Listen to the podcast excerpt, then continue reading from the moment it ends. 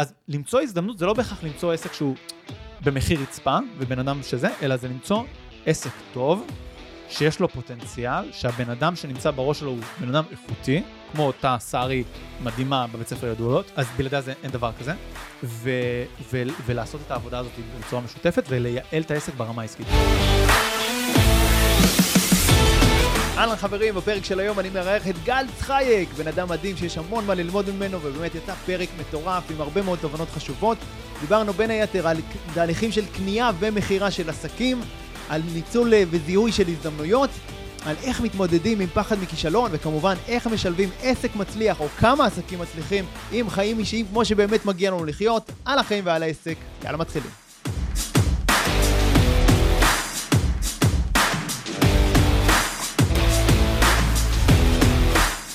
גל צחייק, שלום, שלום, איזה כיף להיות? כאן. מעולה. כיף לראות אותך. כיף מאוד, כיף מאוד. יופי, אז uh, למי שלא מכיר, גל הוא הבעלים והמנכ"ל של מכללת uh, תוצאות. ספר לנו בדיוק uh, מה אתם עושים. אז מכללת תוצאות, נכון להיום, זו המכללה הגדולה והמובילה בישראל ללימודי NLP. NLP זה בעצם שיטה אה, שמתמקדת בעבודה מול תת המודע שלנו, איך המוח שלנו עובד.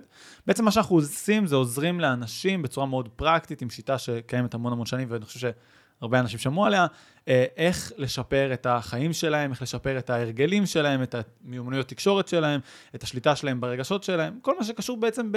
אני, אני קורא לזה, זה קורס שהוא מדריך למשתמש במוח שלנו, ממש ככה. אוקיי. ואיך אתה הגעת לעולמות ה-NLP? אז uh, כשאני הייתי uh, מאוד מאוד מאוד uh, צעיר, uh, הייתי ילד עם uh, המון uh, בעיות של ביטחון עצמי, ביישן, סגור, מופנם, מופנם אני עדיין, זה, אני חושב שזו תכונת אישיות, אפשר לדבר על זה אולי. אבל... אדם אה, מופנם שעומד uh, באופן קבוע נכון, מול מאות אנשים. נכון, ו... נכון, אבל עדיין משהו באישיות שלי עדיין מופנם, אבל אני כבר לא מפחד מה... אין לי את הביישנות, אין לי את הפחד, אין לי את החוסר ביטחון, המופנמות עדיין יש, אבל מה שאני בא להגיד, אני אוהב את השקט שלי. כן. לא, גם אני, ודברים גם אני. כמוך, אני מאוד. מבין את זה. גם אני כן. בתור ילד הייתי מאוד... אה, זה, אתה. מאמן את עצמך, נכון? לאורך. השנים. כאילו. אבל מה שקרה זה ש, שאני באיזשהו שלב אני הבנתי שאם אני לא אעשה איזשהו שינוי בחיים שלי, התכונה הזאת היא ממש תדפוק אותי. זה היה בתיכון כזה, אז הרגשתי את זה מאוד מאוד חזק מול הקטע של, אתה יודע, בנים-בנות. אוקיי. ובנוסף לזה היה את הקטע ש... אה, המשפחה שאני הגעתי ממנה היה, לא היה הרבה כסף, אפילו היה תמיד חוסר. גם אימא שלי מאוד מאוד אה, אישה סופר אה, אה, חכמה ואינטליגנטית ודומיננטית, והיא חש... הבינה שחשוב מאוד הסביבה שהילדים גדלים. אז למרות שהיא הייתה גרושה והיה חס- חסרים בכסף ודברים כאלה, היא שמה אותנו אה, לגור בהוד השרון. שזה אזור אה, מצב סוציו-אקונומי גבוה. אז מצד אחד, okay. כל הסביבה שלי הייתה מאוד מאוד טובה, מאוד מאוד מקדמת, אנשים שאתה יודע, הסתכלתי עליהם וזה פותח לך את מה אפשרי לעומת מקומות אחרים שגרתי בהם בחיים. מצד שני, תמיד הרגשתי שכאילו, יש לנו הרבה פחות כסף מכל השאר, אנשים קיבלו לימי הולדת אה, מכוניות כן, אאודי וכאלה, אה, ו- ולא היינו שם אה, רחוק מכך. ואז אמרתי, אם אני רוצה להתקדם בחיים במובן של קריירה, גם הדבר הזה ידפוק אותי. זאת אומרת, אני באיזה שלב אוקיי. ארצה להיות אולי מנהל, אולי איזה משהו מתקדם יותר, אולי עצמאי, אני אהיה חייב לשבור את הדברים האלה. וככה התחלתי ממש ללמוד מגיל 16 בעצם את הנושא הזה של NLP בשביל עצמי. לא חשבתי שאני אעסוק בזה, זה לא היה הכיוון, אבל אה, עם השנים ראיתי שאתה יודע, שהדבר הזה עוזר לי, שאני מתפתח, שאני מתקדם, פתאום בנות זה קל, פתאום אה, אה, להתקדם בכל מיני פרויקטים שהיה, בהתחלה זה היה בית ספר, כן, אחר כך אה, בעבודה וכאלה זה קל. אמרתי, רגע, וואו, כאילו, יש לי פה מתנה גדולה לתת. אוקיי, מדהים. אז רגע, אז קודם כל, כבר מגיל צעיר בעצם אתה מבין את החשיבות של סביבה מנצחת בעצם, סביבך, או לא סביבה הבנתי של את זה. אנשים שהם, אני, אני לא אתה הבנ- מסתכל עליהם אז לך בדיוק, אני לא. הבנתי את זה. אימא שלי אה, הבינה את זה, היא שמה אותי בסביבה הזאת, זאת אומרת, יחסית, כן, בסביבה מאוד מאוד טובה, ו... והיא הסבירה לי את זה רק כאילו, הרבה שנים אחר כך, כאילו ברטרוספקטיבה, למה היא עשתה את המהלך הזה. אבל הבנתי. אה, לא, לא, לא הבנתי את זה. אני הבנתי את העניין של, אני צריך ללמוד ולהשתפר ולעבוד על החולשות שלי. אוקיי, סבבה, אבל זה הגיע כן מתוך הסביבה. לגמרי. אוקיי, וכבר אני מזהה פה שני דברים אה, דומים אה, בסיפורים שלנו. אני גדלתי בכפר סבא, זה ממש מעבר לכביש מהוד כן, השרון, ממש. וגם ההורים שלי גרושים. אני גם, וגם חוויתי את כל הקשיים הכלכליים, ואני מבין מאוד על מה אתה מדבר, וגם הייתי ילד מאוד מאוד מופנם. עכשיו בוא נדבר רגע על, אה, על מכללת תוצאות. סיפרת לי עכשיו, דיברנו רגע לפני, רגע לפני שהמיקרופונים נדלקו, על זה שכבר כשהקמת את העסק הזה, בעצם חשבת על איך אתה מוכר אותו, נכון. נכון? ובעצם לאחרונה גם מכרת 50% ממנו. לפני שנתיים. לפני כן. שנתיים. בעצם הבוטום ליין הוא שאני במשך אה, לא מעט שנים, שוב, מתוך המקום הזה של למדתי NLP והדבר הזה נתן לי מתנה מאוד גדולה, גם עשיתי עוד סדנאות וקורסים והרבה התפתחות אישית, השקעתי בזה הרבה. אמ, אז רציתי להעביר את זה הלאה. אבל ה-NLP מבחינתי תמיד היה ה... כמו הנשק הסודי שלי, אתה מבין למה שאני מתכוון? כאילו זה היה הכלי הזה שאני משתמש בו כדי לעזור לאנשים בסדנאות שלי, אני משתמש בו כדי לעזור לאנשים בקורסים שאני מעביר וכן הלאה. ולא עבר לי כל כך יותר מדי בראש הרעיון שאני צריך ללמד את זה. זה גם תמיד בשיא הכנות אני אגיד, אה, אני חושב שזו שיטה הכי מדהימה שיש, אני משתמש בה כל הזמן, אבל ללמד את זה, זה קצת טכני. זאת אומרת, יש הרבה טכניקות, הרבה שיטות, יש משהו טכני בלימוד הזה. רגע, אז מה לימדת לפני זה? השתמשת ב-NLP כדי ללמד מה? בדיוק, נגיד, אה, קבלת החלטות, אה, כל פעם הייתי עושה מה שבא לי, אה, אוקיי. איך למצוא את הייעוד שלנו, איך לתכנן את הזמן שלנו, כל פעם הייתי עושה קורס אחר לפי מה שהיה בא לי באותה תקופה, אוקיי. והייתי משתמש בכלים של NLP כדי כאילו בעצם לעזור לאנשים, מה שקרה, להתפתח בדבר הזה. כן. כי בעצם NLP יש פה, יש פה את הצד הזה של כאילו, את, ה, את, ה, את הטכניקות עצמן, וכמו כל דבר, יש את הללמוד להשתמש בטכניקה, ויש את הללמוד ללמד את הטכניקה. בעצם אם אני משווה את זה שנייה לעולם של מוזיקה, אני חושב שזה מאוד קל, אז יש את המוזיקאי, שהוא פשוט אוהב לנגן, הוא לא רוצה אה, ללמד מוזיקה, וזה סוג של המקום שאני הייתי בו. זאת אומרת, אני נהניתי לנגן, גם לא רק לנגן בשביל עצמי, אולי אפילו לנגן מול אנשים, ושאנשים אחרים ייהנו מהמוזיקה. לא בהכרח היה לי ב mind של אני עכשיו צריך להסביר למישהו אחר מה זה אקורדים. כן. כי מבחינתי, האקורדים, כן, של ה-NLP, כן, לא של המוזיקה, אני גרוע במוזיקה, אבל האקורדים והתנועות אה, שצריך, הם כבר היו טבעיות, זה היה מה שהייתי טוב בו, וראיתי שאני עושה טוב לאנשים בזה שאני מנגן להם. אז לא הרגשתי שאני צריך להיות הבן אדם הזה שגם מלמד אנשים אחרים איך לנגן. עד ש... מה השתנה? אמ, עד שהכרתי את אשתי, אמ, וכאילו לא יודעת, אז אשתי הייתה חברה שלי, ומאוד מאוד רציתי לחלוק איתה שגם היא תבין את המאחורי הקלעים. היא באה לסדנאות, היא לא הייתה בעולם של התפתחות לפני זה, אה, באה לסדנאות שלי בשביל לתמוך, בשביל לפרגן וכאלה, והיא התלהבה, ורציתי לחלוק איתה את המאחורי הקלעים של הדבר הזה. ואני זוכר ש, שרצינו, אה, רציתי שהיא תלך ללמוד גם NLP, והיא כזה לא, לא ששה על הרעיון, אמרה, תלמד אותי אתה, זה היה חצי מהמוטיבציה, התקשר אליי אחד המורים שלי, והציע לי ללמוד קורס מורים, אמרתי לו שאני לא חושב שאני צריך את זה, ואז הוא אמר לי, בוא תעשה את זה בחינם, רק תלמד אצלי פעם אחת, ואמרתי לו שלא בא לי ללמד אפילו פעם אחת את זה, ו- ובסוף אה, הוא אמר לי, ש- הוא שכנע אותי שאם אני אלמד פעם אחת אפילו NLP, זה מאוד ישפר אותי, זה מאוד ישדרג אותי, זה יהפוך ברור. אותי ל- להרבה יותר טוב ב- בדבר עצמו. אז אמרתי, אוקיי, אני אלמד את הקורס מורים, זה ישפר לי את המיומנויות עמידה מול קהל ואת הדברים שאני עושה גם ככה. אה, אני אלמד פעם אחת אצלו את הקורס אה, NLP הזה, אולי אני אביא את אשתי גם ויהיה כיף. אוקיי. אני אשתפר, את- אתפתח וממשיך ב- ב- בענייניי, זה בגדול היה התוכנית. תוך כדי שהייתי בקורס מורים, אמרתי, רגע, אולי אני יכול להקליט את זה, אוקיי? אולי אני יכול להקליט את זה. וה, והרעיון הראשוני שלי היה, אוקיי, אז אני אקליט קורס NLP, ואנגיש אותו לכולם, אתן אותו בחינם, אמכור אותו ב-500 שקל, לא יודע מה. קורס היה. דיגיטלי. כן, קורס דיגיטלי. ובא אחד החברים שלי, יועץ עסקי אה, אה, די מוכר, הוא אמר לי, תקשיב, גל, אה, יש לי רעיון בשבילך. תן שמות, מה? תן לי, לא במקרה הזה, אוקיי. תן לי, תן לי, תן לי, כי אני לא יודע אם הוא רוצה שאני אגיד הכל את זה. בסדר.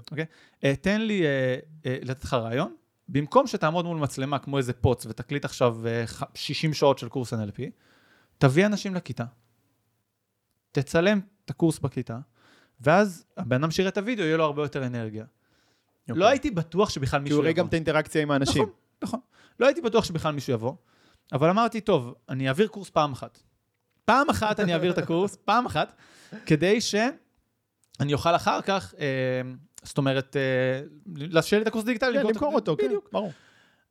מלא אנשים באופן מפתיע הגיעו. ואז אמרתי, טוב, אז אני אעשה שתי כיתות, כדי שאם באחד הימים הצילום מתפקשש, לא יצא לי טוב, יפה. אה, בשביל העריכה, אז אני אעשה שתיים. הגיוני. נכון. ונרשמו כל כך הרבה, שפתאום נהיה שלוש כיתות, ואמרתי, טוב, זה יותר טוב, כאילו, נבחרת הכי טוב. ובסוף הגעתי למצב שאני פותח... צילמת את כל. כן, כמה פתחת בסוף? שש. פתחנו שש כיתות, 300 צילמת את כולם? 340, כן, כן, 340 תלמידים היו במחזור הראשון. אוקיי. אמ, כי פשוט היה לי שלושה חודשים בערך לשווק את זה, כי עד שאני אסיים את הקורס מורים, לא יכולתי לפתוח את הקורסים שלי. אוקיי. אז כל הזמן שאני בקורס מורים, אני משווק ומאות אנשים נרשמים. היה 340 תלמידים, כי סגרנו את החדר, היה לי חדר של 60 איש, שלא היה זמין בכל הימים, אז זה היה חמש קבוצות של 60, וקבוצה אחת של 40, כי החדר של ה-60 היה, לא, היה תפוס ביום הזה. זה היה מטורף. אה, אז לימדתי את זה, ואז קלטתי כמה אנשים רוצים להמשיך את הפרונטלי. אז אמרתי לעצמי, אוקיי, אני לא רוצה להמשיך ללמד את הפרונטלי. ידעתי את זה. אוקיי. כי ידעתי שאני נהנה, אני אוהב את ה-NLP והכל, אבל זה לא המיין, הדבר המרכזי שאני רוצה לעשות. אני, אז אמרתי, אוקיי, אז אני צריך להביא מרצים אחרים. ואמרתי, אוקיי, אם אנשים כל כך רוצים את הפרונטלי, אז בוא נבנה מזה ביזנס, בוא נבנה מזה עסק. אבל מראש אמרתי, אוקיי, לא, אני לא בהכרח רוצה להיות הבן אדם שלא מלמד שם, ולא בהכרח מנהל את העסק הזה למשך זמן. אז אמרתי, אוקיי, אני צריך לבנות את זה בצורה שתאפשר לי אחר כך, או למכור את זה, או לא להיות שם פשוט. וואו, וזה ממש חשיבה כן, כאילו מהרגע היה, הראשון. זה היה חשיבה מהרגע הראשון. אה, ממש, זו הייתה שיחה שעשיתי עם אשתי, אמרתי לה, תקשיבי, לפ- לפני שפתחנו את השישה קורסים, אמרתי לה, תקשיבי, חצי שנה, עכשיו, יהיה לנו קושי גם להיות ביחד, זה המון שעות לימוד, פלוס לנהל עסק, פלוס זה, זה, זה מטורף. ואמרתי לה, אבל אני מאמין שבעוד שנה נוכל אולי למכור את זה או לעשות משהו, וזה כאילו, זה השקעה כזאת בעתיד שלנו. אוקיי, ב- יפה. אז הפודקאסט הזה, שנקרא על החיים ועל העסק, עוסק הרבה בשילוב, אנחנו נחזור על זה כמה פעמים כן. במהלך השיחה, לשילוב של עסק מצליח עם חיים אישיים. אז פה ממש. כבר בנקודת ההתחלה, אתה אומר לאשתך, שעוד לא הייתה אז אשתך, נכון. אתה אומר לה, סבלנות, אני צריך שנה רגע אני עכשיו אפילו להשקיע. לא אומר לה ככה, אני אפילו אומר לה, מה את אומרת? אנחנו מתייעצים על זה. מתייעצים, מעולה. ואנחנו מקבלים את ההחלטה ביחד, אני אומר, כאילו, פת, פתחנו ארבע כיתות, ואמרתי לה, יש לנו אופציה למלא עוד שתיים. כאילו, לעשות את זה, לא לעשות את זה, בוא, בואי נדבר על זה. אוקיי. אחר כך כשפתחנו את המאסטר, פתחתי ארבע כיתות של מאסטר, אז זה אותו דבר, אבל זה אתה עוד עושה חצי איתה תיאום שנה. ציפיות, ששנה עכשיו שוב, אתה אז אני מדבר איתה פחות שוב, בבית. נכון, בהתחלה זה היה חצי שנה, ואז אמרנו עוד חצי שנה, שאני עובד קשה, אה, המון שעות, היא הייתה איתי הרבה פעמים במכללה, אה, היה לנו אה, ימים, ש- ימי רביעי הייתי מלמד גם בבוקר וגם בערב, ושלישי בערב, זאת אומרת הייתי מלמד ביום שלישי מ-5 עד 10 בלילה, וואו. הולכים הביתה, הולכים לישון, קמים בבוקר, תשע בבוקר אני כבר בתל אביב מלמד, שוב פעם, עד עשר בלילה. אז בשביל לתמוך בי, היא כזאת מדהימה אשתי, אה, הייתה, היה לנו אה, נוהל כזה של מתנת יום רביעי. כל יום רביעי הייתה נותנת לי מתנה. עכשיו, מה זה מתנה? זה... היה מקרה שהיא קנתה לי איזה ש- אה, שעון שווה, כן, אבל ברוב המקרים זה כאילו שוקולד, או אתה יודע, אה, אה, כוס קפה עטופה עם סרט או משהו מה כזה. שעושה לך כיף ביום כן, המאתגר הזה שאתה משקיע ממש בשביל ככה. המשפחה העתידית ממש שלכם. ככה. יפה, מדהים. כן. ואז היא שותפה בעצם לדרך מהרגע הראשון. מהרגע הראשון היא עושה איתי זה הכל. מאוד מאוד ו- חשוב כן. לרתום את ה... אם אני ככה, אני מנסה מדי פעם לזקק ככה כמה ממש. תובנות למאזינים שלנו, אז לרתום את החבר'ה בבית, לת- לעצמי- גם לצמיחה העסקית. שהם יהיו ממש חלק כ- מזה. אני, אני מאמין גם, שוב, זה אולי קצת אה, גישה מיושנת, אבל אני מאמין שאנחנו אה, צומחים מאוד בעסק. עסק זה, זה תהליך שהוא גם פיננסי, אבל הוא גם אישי, רגשי, רוחני. אתה לא יכול להצליח להקים, מלהיות אה, שכיר או בן אדם שעובד לבד, להקים עסק שיש בו עשרות עובדים, בלי לעבור איזשהו תהליך התפתחותי אישי, רוחני, תפיסתי, נכון חשיבתי. מאוד, נכון. אז אם אני עובר את התהליך הזה, ואשתי נשארת באותו מקום והיא לא חלק מהתהליך הזה, ייווצר בינינו פער ברמת ההתפתחות, ברמת התפיסה, ברמת החשיבה. הפערים האלה, אני רואה את זה, שוב, אני עובד בקליניקה וזה, עם אנשים עדיין, אז אני, או בייעוץ עסקי עם אנשים, אז אני רואה שהפער הזה אחר כך מאוד קשה לגשר עליו. אז לי היה מאוד מאוד חשוב מההתחלה שהיא תהיה איתי. אני הסתכלתי עליה בתור שותפה מלאה לעסק, אוקיי? במובן של, לא בהכרח שהיא עובדת את אותם כמות שעות כמו שאני עובד או משהו כזה, ברור, ברור, ברור. אבל במובן של לא הייתה החלטה אסטרטגית שלא עברה את הדירקטוריון של הבית. מדהים. אבל היא גם עובדת ו- בעסק? היא חלק אז- מהצוות? אז היא עבדה עד אה, לפני שנתיים עד שמכרנו את החצי הזה, ואז שם היא אוקיי. היא עזבה. עכשיו היא עושה דברים אחרים, אבל אה, היא יועצת זוגית, היא עושה עבודה מדהימה, באינסטגרם אה, מטורף, שווה לעקוב אחריה והכל. תן שם. ליאל נקווה, אוקיי. כן. אה, שאמרת שם לפני החתונה. בקיצר, אה, אז אני אומר ש... אה, אז היא עושה עבודה מדהימה שם, והיא עוזרת לזוגות בצורה מטורפת, אבל. בהתחלה כן, היא איתי ביחד, והדבר הכי מרכזי, היא עשתה הרבה עבודה, חלק מהזמן שהיה צריך לעשות, אתה יודע, בהתחלה של עסק יש הרבה גם עבודה שחורה לעשות, שיחות, שירות לקוחות, שימור לקוחות, מכירות, שיווק, כל הדבר הזה, אז היא, היא הייתה חלק אקטיבי מלהכניס את הרגליים לבוץ, איתי ביחד, אוקיי. אה, אבל לאורך השנים, שזה נהיה פחות אה, עבודה שלנו להיות בתוך הבוץ, אז זה היה בעיקר בהחלטות האסטרטגיות. ו- ושם היא הייתה חלק. ואז כל היא מבינה כל הזמן בעצם מה עובר עליך, ואז ויכולה אנחנו- הרבה יותר לתמוך ולהבין. רב, ו- במידה רבה, נכון, ומעבר לזה, גם יש פה תהליך התפתחות ביחד. כשיש משבר בעסק, שתינו חווים אותו. כשיש אה, הצלחה, שתינו מרגישים אותה. ואז ה, הרבה פחות נוצר הפער הזה, בוא נגיד ככה, בין, האנש, בין אדם אחד שמתפתח והשני כאילו לא נשאר במקום. אוקיי, מדהים. אז מהרגע הראשון אתה בונה בעצם את העסק הזה, את מכללת תוצאות, לא, שלא יישב עליך בעצם, נכון. מביא מורים. מהרגע הראשון משכפל את עצמך בעצם ממש ככה, למגוון של הנקודה הייתה תפקידים. כזאת, בגלל שאני כל כך ידעתי שזה מה שיהיה, אני הייתי מוכן לשלם מחירים כבדים על הדבר הזה. ו- ו- וזה היה, כי היום, כשאנשים נרשמים למכללת תוצאות, עכשיו אני קצת יותר, יש לי את הפודקאסט, תכלס התפתחות אישית בלי קלישות, אה, וכאלה, אז, אז שוב אנשים קצת רוצים יותר ללמוד ממני, אבל לפני שנה, שנה וחצי, אף אחד לא ביקש את הגל במכללה. זה לא היה את הדבר הזה, זה לא היה קיים. אה, אבל בהתחלה, הרבה כן ביקשו את זה, ואני זוכר שכשקבעתי את המחזור השני של המכללה, אה, אני בכוונה שמתי את זה בימים ושעות שאני מלמד. כאילו, נגיד חודשיים אחרי שאני פתחתי את הקורס, באותם ימים, באותם שעות. היו עוד ימים ושעות שלא בזמן היה. שאתה עדיין היית בתוך המחזור כן, הראשון. היו ימים ושעות אחר, אחרות, היו. ימים ושעות אחרים. כן. אבל אמרתי, לא, אני לא אשים את עצמי ללמד שמונה פעמים בשבוע. יפה. אני אשים את זה, אני אסנדל את עצמי, מה שנקרא, אשים את עצמי במצב שאין סיכוי שאני נכנס לשיעור הזה, אני לא יכול. אני לא יכול להיכנס לשיעור הזה. כאילו אני מכריח את עצמי לעשות את הג'אמפ. אגב, הג'אמפ הזה יצא שהוא עלה לי מאות אלפי שקלים. למה? כי המרצים החדשים שהבאתי, לא היה לי זמן כל כך להכשיר אותם, לא היה לי זמן כל כך מה לעשות. בסוף יצא שבמחזור הזה אנחנו זיכינו כמות מטורפת של לקוחות שלא היו מרוצים. אוקיי. הרבה לקוחות אחרים שלא היו מרוצים, אה, נתנו להם את האפשרות לעשות את הקורס עוד הפעם, אוקיי? עשינו איתם כל מיני דברים כדי לשפר את החוויה שלהם והכל, זה עלה לנו הרבה כסף. מה למדת מזה? מה היית עושה אחרת? בנקודת הצמיחה, שהוא בין מהעסק של בן אדם אחד לעסק גדול עם מרצים אחרים, עם מורים אחרים. איזה ספציפית אני לא חושב שהייתי עושה משהו אחרת. בשיא הכנות, אני פשוט חושב שלהבין שאם אתם בונים בהתחלת העסק דר, סביב מותג אחד, או מיתוג אחד, או דבר אחד, ואתם רוצים לעשות את הסוויץ', להבין שיהיה לזה עלויות. אבל לא היית משקיע יותר בהכשרה של המורים שלך? לא היה לי זמן, הייתי, לימדתי? לימדתי שש פעמים בשבוע. אוקיי. מעבר לזה, לא היה לי את הידע, היום יש לי ידע איך לגייס מרצים טובים מראש, אוקיי? אה, ואולי השיעור הכי טוב בלגייס עובדים זה ש... אוקיי, הייתי, ב... הייתי ב Business Mastery של טוני רובינס לפני כמה שנים, אה, שש שנים, משהו כזה. אוקיי. והרי טוני רובינס זה כולו, בוא תהיה הבן אדם הכי תותח שאתה יכול להיות. כולו זה העצמה, נכון? אז כאילו, אתה אומר כן. לעצמך, הוא, הוא, הוא, הוא הבן אדם שלוקח אנשים מטומטמים והופך אותם לחכמים, לוזרים והופך אותם לווינרים וכן הלאה. ואז ב Business Mastery הוא בא אליך ואומר לך, Superstars are found not made. אנשים תותחים, אתה מוצא, אתה לא מייצר. זה נכון מאוד. ובשנייה הראשונה אמרתי לעצמי, איך זה יכול להיות? הוא חתיכת צבוע, כאילו, אז כל הקורסים שלו זה חרטא. ואז אמרתי, ואז כשחשבתי על זה אמרתי, לא. יש הבדל בין הפוזיציה שלך כמורה, שמישהו בא אליך בתור תלמיד, הוא שם את, ה, את המקום הזה של להתפתח אצלך בידיים, או, או איתך, או בתהליך איתך, כן?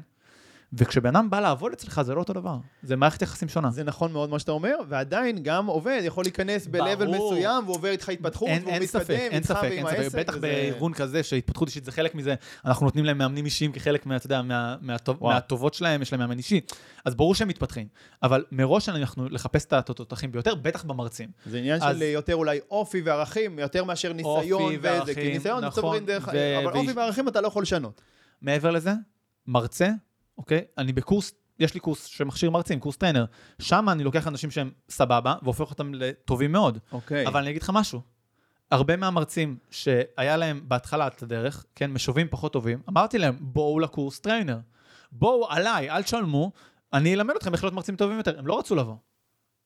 למה? כי הם באו מתוך מקום של עובדים. אני רוצה לבוא, לקבל 200 שקל על ההרצאה שלי וללכת אוקיי, הביתה. הבנתי. אוקיי? אז כאילו גם כשהוא בקורס trainer, הוא ממש. מרגיש שזה כאילו זמן עבודה שלו. בדיוק, הוא לא, הוא לא רצה לבוא, אוקיי? אז היום אנחנו, יש לנו אה, system אה, מאוד מאוד רדיקלי לסינון של המרצים, כדי לוודא שהאיכות של המוצר תהיה מאוד מאוד גבוהה, אבל אני לא יכול לכעוס על גל של גיל 24-5 שהוא לא עשה את זה, כי לא היה לו את הכלים, לא היה לו את המושג, לא היה לו שום דרך לעשות את זה. אוקיי, יפה. אז בעצם מה שאתה אומר זה, אני לא מתחרט על זה, שווה הסנדול הזה שגרם לי ללמוד מהר. נכון, אני חושב שלהבין שלפעמים שינוי בעסק, שווה ל- ל- ל- פשוט לקפוץ למים. להבין, להבין שזה עולה כסף, להבין שיש לזה עלות.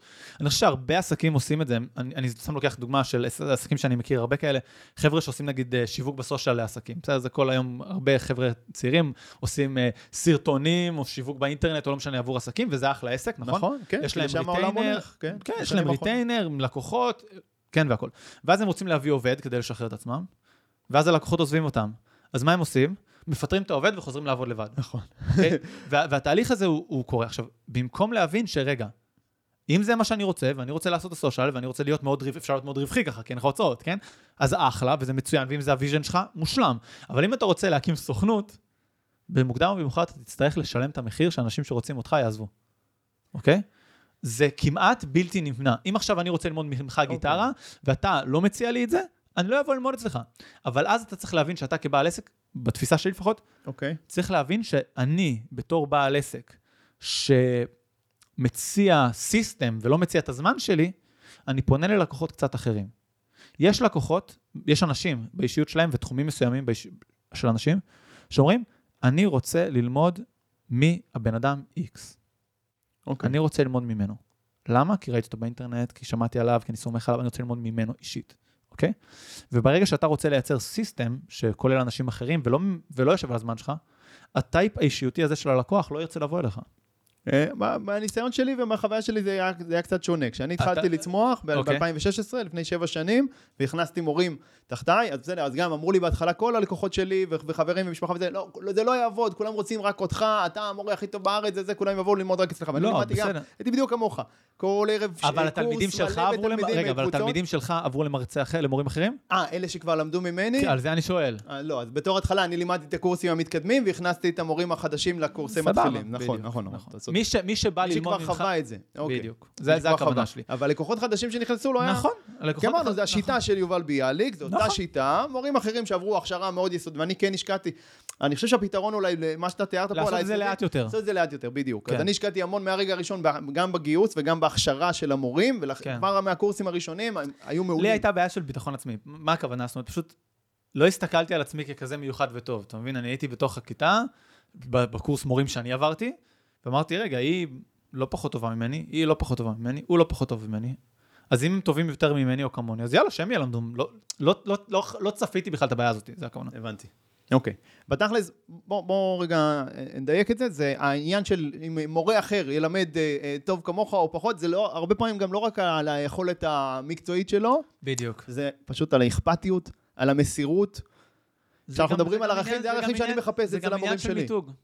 זה גם עניין של מיתוג, זה גם עניין של, שוב, תלוי אולי באיזה תחום, אולי בתחום מסוים זה יותר ופחות, אבל בחוויה שלי זה גם עניין של ברנד, של מיתוג. היום אה, יש לי מרצים במכללה, ספציפית, שהקורסים שלהם יותר מלאים משל מרצים אחרים. למה? כי- אנשים יותר רוצים ללמוד אצלם, יותר שומעים פה לאוזן על- עליהם, ממליצים להם לבוא אליהם. עכשיו, מכללה, יש לנו מערך שיעור קבוע, אתה יודע, מאוד מסודר, מאוד אוקיי. מאורגן. אנשים באים ואני רוצה את אה, צביקה, אני רוצה את נכון. היום זה כבר לא מה שהיה לפני שש שנים, כן, זה סיסטם, זה מערכי שיעור, זה הכל מאורגן, זה הכל. מתוקתק. ועדיין יש, יש הבדל בין הרש- ההרשמה למרצים השונים, כי אנשים רוצים את החוויה של מישהו ספציפי. אוקיי, הבנתי. אז בואו נחזור רגע לדבר על העניין הזה של אה, אה, למכור את העסק הזה. יס. בסדר? וגם דיברנו על זה שנייה לפני, מכרת את העסק לפני שנתיים, מכרת 50% ממנו. וזה היה הדרך שבעצם מהרגע הראשון הלכת לשם, כי היה לך נכון. חשיבה שאתה רוצה למכור אותו, נכון? היה לי חשיבה שאו שאני אמכור אותו, או שאני אביא מנכ"ל ולא יעשה כלום. זה הייתה... אוקיי, היה זה החלום, המטרה. זה החלום כן. של כולנו בעצם, לעשות אקזיט מה- אה, מהעסק, או לשים כן. מנכ"ל באמת ולהמשיך ליהנות מהרווחים בזמן שאנחנו עושים כן. דברים אחרים. נכון. אז איך הגעת תכלס למקום שאתה באמת יכול לעשות את זה? אה, שוב, אני, אה, יכול להיות שהיה אפשר לעשות את זה לאט יותר וטוב יותר, כמו שאתה אומר, עם פחות הפסדים. אני פשוט הפסדתי כסף, כאילו בהרבה נקודות מסוימות. קיבלתי החלטות שפשוט עלו לי. זאת אומרת, קיבלתי החלטה שסתם דוגמה, אני מביא מנהל שיעשה משהו, ופשוט נתתי לו לעשות את זה. ואם הוא לא עשה טוב, אז הוא פשוט לא עשה טוב. אז כאילו, אוקיי. קצת הכוונתי, קצת יעצתי, קצת, אבל נתתי לבן אדם לעשות, ולא ישבתי לו על הראש. ואז האנשים האלה פיתחו עצמאות, אוקיי? מדהים. וזה, אין פה איזה משהו סופר, אה, אתה יודע, מורכב או מסובך שעשיתי, חוץ מההתעקשות ה- הקשוחה, לא להיות זמין לעובדים בכל רגע לא, זה. מדהים, היכולת הזאת לשחרר. אין- לרוב בעלי עסקים זה, זה אין מעבר אותה. ליכולת לשחרר. אוקיי? הרי הבן אדם שבא ועובד אצלך הרבה פעמים, הוא רוצה לדעת מה אתה חושב שצריך לעשות. אז הוא פונה אליך עם שאלות, הוא פונה אליך עם דרישות. הוא צריך לקבל החלטות, והוא לא מעוניין לקבל החלטה כי הוא מפחד לקחת סיכון. הוא רוצה שאתה תיקח את ההחלטה. אז זה ההתעקשות לא לקבל את ההחלטות בשבילם. זה ההתעקשות לא להסביר להם, זה ההתעקשות. הרבה פעמים שואלים אותי שאלה, עובדים, היום כבר לא, אבל אז היו שואלים אותי שאלות, והייתי אומר להם, אני לא אענה לך על זה. עכשיו, אוקיי. זה מעצבן אותם, הם כאילו כועסים. לא, אבל אתה אבל מסביר גם למה, לא? כן, כן, ברור, הייתי אומר להם. תקשיב, המטרה ש... אני סומך עליך, מדהים. בשביל זה הבאתי אותך. אם אתה פונה אליי על דבר כזה ואני צריך להסביר לך את זה, כן? אז אני כבר הייתי עושה את זה לבד. תטעה, זה בסדר, אבל תעשה מה שאתה חושב. אחר כך, אחרי שתעשה, תדבר איתי, נעשה משוב, מדהים. אם צריך. אבל, ומזה אבל יצרתם איזה שהם נהלים? כדי ש- בוודאי. אוקיי, כן, כדי אה, שלא יצטרכו כל הזמן לבוא לשאול אותך שאלות, ברור, נכון? זה הפתרון. ברור. ליצור אוקיי, נוהל מסודר obvious. שוב, אני מדבר, אוקיי. אבל זה ממש אז לא זה לא בשביל. רוב אז- המאזינים אז שלנו. אז כשאני פתחתי את העסק, אוקיי. אוקיי? בשנה הראשונה, אני חושב שיצרנו משהו כמו 300-400 עמודים של נהלים ותהליכי SOP. עבודה. ממש ככה. ספר נהלים של העסק. ממש ככה. אוקיי, מדהים. לכל דבר, החל מאיך עורכים, בהתחלה לא היינו משתמשים בעורכי וידאו והכל, אז ממש היה הקורסים שהיו היו עורכים אותם, המנהלת משרד הייתה עורכת. אוקיי? אז ממש איך עורכים את הסרטונים מתוך הקורסים ומעלים אותם לאינטרנט. איך עושים אה, ביטול עסקה, זיכוי עסקה, חשבונית, איך עושים אה, בדיוק, זה, ככה זה גם אצלנו. איך מוציאים כן. מייל, איך פותחים קורס. איך זה, זה ברמה שתבין, זה הפדנטיות שלי לפעמים, זה ברמה שהייתי, אה, יש לנו בתחילת קורס אה, תגי שם, אנחנו נותנים תגי שם לתל- לתלמידים. ואני זוכר שאיזה יום אחד באתי ואמרתי, כאילו, fucking shit, כאילו, זה לוקח להם מלא זמן לגזור את התגי שם, ואז זה מתבלבל להם באלף-בית. אוקיי. ואז אני אמרתי, איך עושים את זה טוב יותר? ואז אמרתי, אוקיי, אם זה מסודר לפי א' ב', אם מקפלים את הדף בסדר הזה, לא משנה, לא, אני כזה, ואז מערבבים את הדפים ככה, זה נשאר בסדר א' ב' וזה הכי מהיר. נוהל יצירת תגי שם. ממש כתבתי להם, לא נוהל איך ליצור את התגי שם, איך לגזור אותם.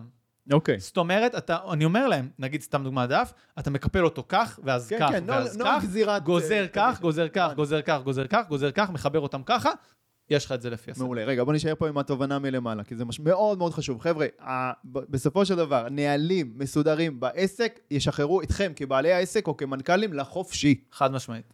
חד יפה, משמעית. מעולה. זה שתי דברים, זה נהלים ותהליכי עבודה מסודרים, וזה אנשים עצמאיים יפה. שמוכנים לקחת אחריות, במיוחד בתפקידי ניהול. מעולה. זה בעצם להצמיח את שדרת הניהול מתחתיך, נכון? ממש וזה. האנשים הראשונים שאתה מביא גם? אה, חוץ ממורים, נגיד? אני אגיד ככה, זה עוד משהו שאני חוויתי אותו, שוב, יכול להיות שאפשר לעשות את זה לאט יותר וטוב יותר, אבל עבורי, מה שקרה זה דבר כזה. הרי האנשים הראשונים ש- שגויסו לחברה ועבדו בהתחלה, זה אנשים שהיו קרובים אליי אישית. אוקיי. אוקיי. המעגלים הקרובים אליך. אה, לא בהכרח, אפילו תלמידים שהיו בקורס, אבל מאוד אהבו אותי, כי הם למדו אצלי או משהו כזה. אוקיי. לח- ובמקום הזה, אה, הם חוו חוויה מאוד, מאוד מסוימת של עסק של ארבע עובדים. בהתחלה היינו במשרד אחד, שתי, היה לנו שני משרדים כאלה קטנים, אחד של החבר'ה של המכירות, שני אנשים, ועוד אה, המנהלת אדמיניסטרציה, מנהל שיווק ואני ישבנו ביחד באותו משרד, לי לא היה שולחן, הייתי יושב על הלפטופ. לא שהייתי כזה הרבה יושב שם, אבל כשהייתי יושב. זו חוויה מאוד משפחתית, מאוד מצומצמת, מאוד קטנה, המון אינטראקציה בין אישית ביני לבינם. פתאום שהעסק הזה נהיה 20 עובדים, זה חוויה אחרת לגמרי. ברור. ופתאום בן אדם שאוהב את הקטן והמצומצם והגמיש והזה, פתאום נכנס לעסק שהוא יותר... סוג stri- אחר של יותר אנשים. גם יותר strict. כן. אוקיי. אז יותר נהלים, יותר מאורגן, יותר מסודר, פחות קשר עם איתי נגיד, או עם אנשים אחרים. אז אה, תפקידים יותר מצומצמים, כאילו במקום שאתה לוקח מלא אחריות על מיליון דברים, אתה לוקח אחריות על פחות דברים, כן. כי יש יותר מסה של עבודה, עבודה לפעמים יותר רפטטיבית בתחומים וצריך מסוימים. פחות לחשוב, פחות ליצור, כי הנהלים כבר מוכנים. למשל, נכון. אז, אה, אז יש אה, החלפה של אנשים בתוך אוקיי. התהליך הזה. כן, זה טבעי, ברור. כן, זה אוקיי. ה- אז בדרך כלל כן, השדרת ניהול, בוא נגיד, זה לא הגיוסים הראשונים, זה אולי סבב גיוס השני. ממש ככה. בהמשך הצמיחה. אוקיי, סבבה. עכשיו, כשאתה מבין שאתה רוצה ובשל ומוכן למכור את העסק הזה, מה אתה עושה? איך אתה מגיע למצב של מכירה? ועוד שאלה, למה מכרת רק 50% ולא את הכל? אוקיי, אז ככה. אה, קודם כל, אני מאוד מאוד מאוד מא- מאמין בעסק, אני אוהב אותו, אני חושב שהוא טוב, אוקיי? בסוף, אם הייתי מוכר, את השאלה השנייה אני קודם, אם הייתי מוכר את כל העסק, אוקיי? אז היה לי גוש כסף, נכון? ואז, מה הייתי עושה איתו? הייתי משקיע אותו. במה? לא יודע, הייתי קונה דירה, בסדר? או דירה, או משהו כזה. לא או יודע. עסקים נוספים? או... רגע, שנייה נדבר על עסקים נוספים. או שוק ההון, או כן? יש המון... כן, לא משנה, להשקיע, כן. לא משנה. אבל בסוף התשואה של זה, לעומת מה שאתה יכול לייצר הרבה בעסק, יותר אוקיי, כן. נמוכה מאשר בעסק. יפה. אוקיי? הרבה יותר נמוכה. שעובד טוב. כן, הרבה יותר נמוכה. כן, ברור. מהצד השני, ואז נשאלת שאלה, אוקיי, אז למה אתה מוכר בכלל? למה אתה פשוט לא נכון. מביא מנכ"ל? אוקיי. אז מה שקרה לי, ואני חושב שזה משהו שהרבה יזמים חווים אותו אה, בצורה כזאת או אחרת, ש... אני פשוט אגיד את זה מהזווית שלי. אני בחור בן אה, 20, ו... באותה תקופה שאני מחליט למכור אותו, בן 28. אין לי איזה נכסים משמעותיים בחיים, אין לי המון, אה, איזה הון עצמי היסטרי או משהו כזה, אין לי ירושות אה, צפויות או איזה משהו בסגנון אוקיי. הזה. והעסק הזה, זה בתכלס אה, 100 אחוז, כאילו 90 אחוז אה, מההון העצמי שלי. כאילו כל מה שיש לי בחיים, אוקיי? חודש טוב בעסק הזה מכניס לי מלא כסף. ואני חי כמו בן אדם מאוד עשיר. חודש אחר יכול בטעות, בגלל איזושהי פדיחה או פלטה, להפסיד כסף. פתאום הכסף הזה צריך לצאת כאילו לכאורה מהכיס שלי, אוקיי? כשאני בא ואני חושב ברגע הזה להביא מנכ"ל, אני משקשק. אני אומר לעצמי, אוקיי, אם למנכ"ל הזה ייקח חצי שנה עד שהוא יתאקלם, בחצי שנה הזאת, בסדר, יש לי כסף לחיות את החצי שנה, אבל אם הוא יפסיד לי 400 או 500 או 600 אלף שקל, בקלות זה יכול לקרות, נכון. אוקיי? אז אני צריך לחסוך עכשיו 2 מיליון שקל כדי להכניס מנכ"ל, ואם הוא לא יתאים, אני צריך להחליף אותו. אוקיי, זה עניין של ניהול סיכונים בסוף. ממש ככה. אז מהבחינה שלי, כשאני בא ואני מוכר חצי, אני אומר, אוקיי, דבר ראשון, אני עדיין נשאר מושקע בעסק הזה, כי אני אוהב אותו, הוא טוב, הוא מדהים, יש שם אנשים טובים, אני אוהב את האנשים, אני אוהב את המקצוע, אני אוהב את העשייה, אני אוהב את ההתעסקות, אני חושב שיש פה שליחות, אני אוהב את ההשפעה שיש לי דרך העסק הזה, ואני אוהב אותו בתור עסק, כי הוא עסק מעולה. אבל אחד, אני מוריד את רמת הסיכון שלי בצורה מאוד משמעותית. אני מכניס אנשים, במקרה שלי, של מה שהכנסתי, שכיף לי לעבוד איתם, שאני אוהב לעבוד איתם, שעושים לי טוב, שמוסיפים ערך added value לעסק. השותפים שקנו? כן. אוקיי. מוסיפים added value לעסק. זאת אומרת, אם הייתי עכשיו בא ורוצה למכור את זה לאיזה משקיע פסיבי כזה, אז הייתי כנראה מוכר את הכל. כי זה יותר סיכון מאשר uh, למכור חצי. עם האנשים האלה ספציפית, זה אנשים שאני מאוד מאוד אוהב, מאוד אוקיי, סומך עליהם. שהערך המוסף שמביאים איתם, חוץ מהכסף שהם מכניסים פנימה, נכון. זה גם בעשייה נכון, עצמה, נכון. ובעצות, ובליווי. וב- נכון, נכון. מעולה, מדהים. אוקיי. נכון. ואז השלם הוא גדול מסך חלקה. ממש ככה. אוקיי, אז זה יפה. ואתה מכניס אה, בעצם את השותפים האלה, ואתה נשאר בת- בתפקיד המנכ"ל? Uh, כן, אני עדיין מנכ"ל. אבל מנכ"ל uh, לא מאוד, כאילו, לא מאוד אקטיבי, דיברנו על זה מקודם. יש לי... מנכ"ל בעסק שהוא אה, מסוסתם היטב ומנוהל נכון, היטב. ועם אז- אה, מנהלים אה, אחרים שיש להם סמכויות מאוד נרחבות, ובסופו של דבר יש לי שלוש-ארבע שעות עבודה בשבוע. בעסק הזה. כן. אוקיי, בערך כמו שאני משקיע היום בעסק של הגיטרה, שגם למשל. אני עדיין מנכ"ל שלו, אבל כן, זה כל כן. מה שהוא דורש ממני. יפה. נכון, כי בדיוק. הכל מסוסתם, הכל מנוהל כמו שצריך, אז כן, אז יש לי ישיבת דירקטוריון. אה, פעם בכמה שבועות, יש לי ישיבת אה, הנהלה פעם בשבוע של שעה, שלא תמיד מגיע אליה, משתדל להגיע לרוב פעמים. פה ושם אה, המנהלת האקדמיה רוצה להתייעץ איתי על איזה שינויים שהיא רוצה לעשות בקורס, מנהלת מכירות יכולה לשאול אותי משהו, או בשיווק יכולים לשאול אותי, אבל כן. זה... אוקיי, מנהל את העסק בעצם מלמעלה, רק מלמעלה, ולא עסוק ב... ואז אין הר- ב-day to day בתכלס, בתכלס אנשים חושבים כאילו שניהול זה מקצוע מאוד, אה, כאילו לנהל את העסק זה קשה, אבל תכלס, לא מדובר פה על חברה של, אה, לא יודע מה, מאות אה, מיליונים אה, ו- וכאילו, אתה יודע, אה, עשרות אלפי עובדים ומיליון החלטות. בסופו של דבר מדובר בעסק שעושה, לא יודע, אה, 8-10 מיליון בשנה, כאילו בשנה טובה יגיע ל-12, 14, יש פה 20 עובדים ועוד 20 מרצים, וח- 50 חבר'ה, אין, אין, זה לא ניהול כזה מטורף כמו שאנשים חושבים. אוקיי, שוב, בגלל שבנית את זה כן. בצורה מאוד מאוד נכונה, מה- כמעט מהרגע הראשון. זה זה ההבדל. אתה צריך להבין. שזה לא, שוב, זה לא, זה זה יוצא שוב, דופן. אם אני הייתי שם- עשית... אם אני הייתי שם לא כל מובן היום וכאילו משגע את העובדים וכל הזמן הם מתקשרים אליי על כל שטות, אז אתה צודק. אז לא היית שורד את זה. לא הייתי שורד את זה, נכון. מעולה. אוקיי, עכשיו, מה למדת מהתהליך של למכור את העסק? וואו, מלא. זקק מלא. לנו איזה כמה... וואו. למי אה, שעכשיו שומע אותנו כל- ורוצה למכור את העסק שלו, קודם כל, מה? בעיניי, אני אגיד משהו, התהליך שאני עשיתי של הלמידה לפני המכירה, זה הלמידה אולי הכי משמעותית שאני עשיתי בעסקים, אוקיי? מקום שני זה ללמוד שיווק ומכירות ולהבין איך לנהל עסק, כן. אבל זה ממש חשוב. כי מה שרוב האנשים לא מבינים על עסקים שהם פותחים עסק, אה, הם מסתכלים על עסק מחשיבה כמו שכיר. מה זה אומר? הם חושבים על ההכנסות של העסק ועל ההוצאות של העסק, ואז הם מסתכלים על העסק ברמת ה-cash התזרים שלו. אם העסק מכניס לי 10,000 זה עסק טוב, לא מכניס לי 10,000 לא עסק טוב, 100,000 לא משנה מה המספר, כן? כן. וכשאתה מתחיל להתס- להסתכל על, ה- על היכולת למכור את העסק, אתה מתחיל על להסתכל על השווי שלו. השווי שלו. יפה. יפה. ובעצם נשאלת שאלה מיוס מסוימת. רוב האנשים שמצליחים להגדיל את העסק שלהם, הם נהיים טובים בשיווק ומכירות, כאילו זה חלק הכרחי מההתחלה של העסק. נכון. אוקיי? ואז נשאלת השאלה, למה אתה מוכר קורס גיטרה ב-500 שקל? סתם אני אומר, אני לא יודע כן. כמה המחיר בדיוק, בסדר? או קורס NLP ב-10,000 שקל, אוקיי. שזה גודל מסוים של עסקה, ואנחנו יודעים שאנשי מכירות, כל איש עסקים יש מכירות, כן? אנשי מכירות מתוגמלים, נכון? לפי גודל העסקאות שהם יוצרים, כן? נכון, באחוזים. אז למה שלא נתעס... למה שאני ואתה, שאנחנו חושבים את עצמנו מוכשרים ונחמדים וטובים, נתעסק בעסקאות של 500, 5,000 או 15,000, ולא נתעסק בעסקאות של מיליון וחצי, שתי מיליון. מיליון, חמש מיליון יפה. שקל. ואז אתה מתייחס לעסק בתור סחורה. בדיוק. בתור מוצר. וכשאתה מסתכל על זה ככה, מדהים. כל התפיסה שלך משתנה. אז דבר ראשון זה להבין אה, שווי. זה דבר שהפיל לי אסימון גדול. זה דבר ראשון, להסתכל על השווי של העסק אבל שלך. השווי נק- נקבע על ידי מכפלות של מחזור ושל רווח, אז זאת אומרת, לא יכול- לא רק, אבל גם, אבל גם, אבל וגם עוד גם- נכסים, וכן, וכמות לקוחות, ודאטה. גם על כמה הוא עצמאי, נכון. כמה הוא תלותי בדברים מסוימים, מה הרמת סיכון שיש בו, אוקיי? יש עסקים שיכולים להרוויח מעט ולהיות שווים הרבה יותר כסף, ועסקים שירוויחו הרבה יותר, שיהיו שווים הרבה פחות, אם הבן אדם שקונה אותו מרגיש שזה לא יציב באותה מידה. נכון. על יציבות משלמים הרבה. נכון. אוקיי? וגם על הסיסטמים האלה שיצרת, בעצם בוודאי, העלו נכון, את השווי, נכון כי זה מאוד, באמת נכון. שקל לנהל אותו יותר, נכון, יותר. נכון מאוד, נכון מאוד. אז דבר ראשון זה להבין את השווי. זה כבר משחק אחר. דבר שני שלמדתי פה, זה, ולהתעסק בכלל ברעיון הזה. דבר שני שהבנתי פה, זה שיש פה את, ה, את, ה, את הקונספט או את התפיסה הזאתי של מה זה אומר בכלל ניהול סיכונים בעסק. אוקיי? זאת אומרת, רוב בעלי העסקים אומרים, אוקיי, אני מתמחר את השירותים שלי בצורה כזאת או אחרת, אז זה יוצא שאני מרוויח 200 שקל לשעה, אני מבסוט, כאילו בשכיר הייתי מרוויח 100 שקל לשעה. אז אם אתה עסק של רק אה, לבד ולא עושה כלום, אז בסדר, אבל ברגע שיש לך עובדים, אתה צריך להתחיל להכניס למשוואה, מה עם הסיכונים שאני לוקח?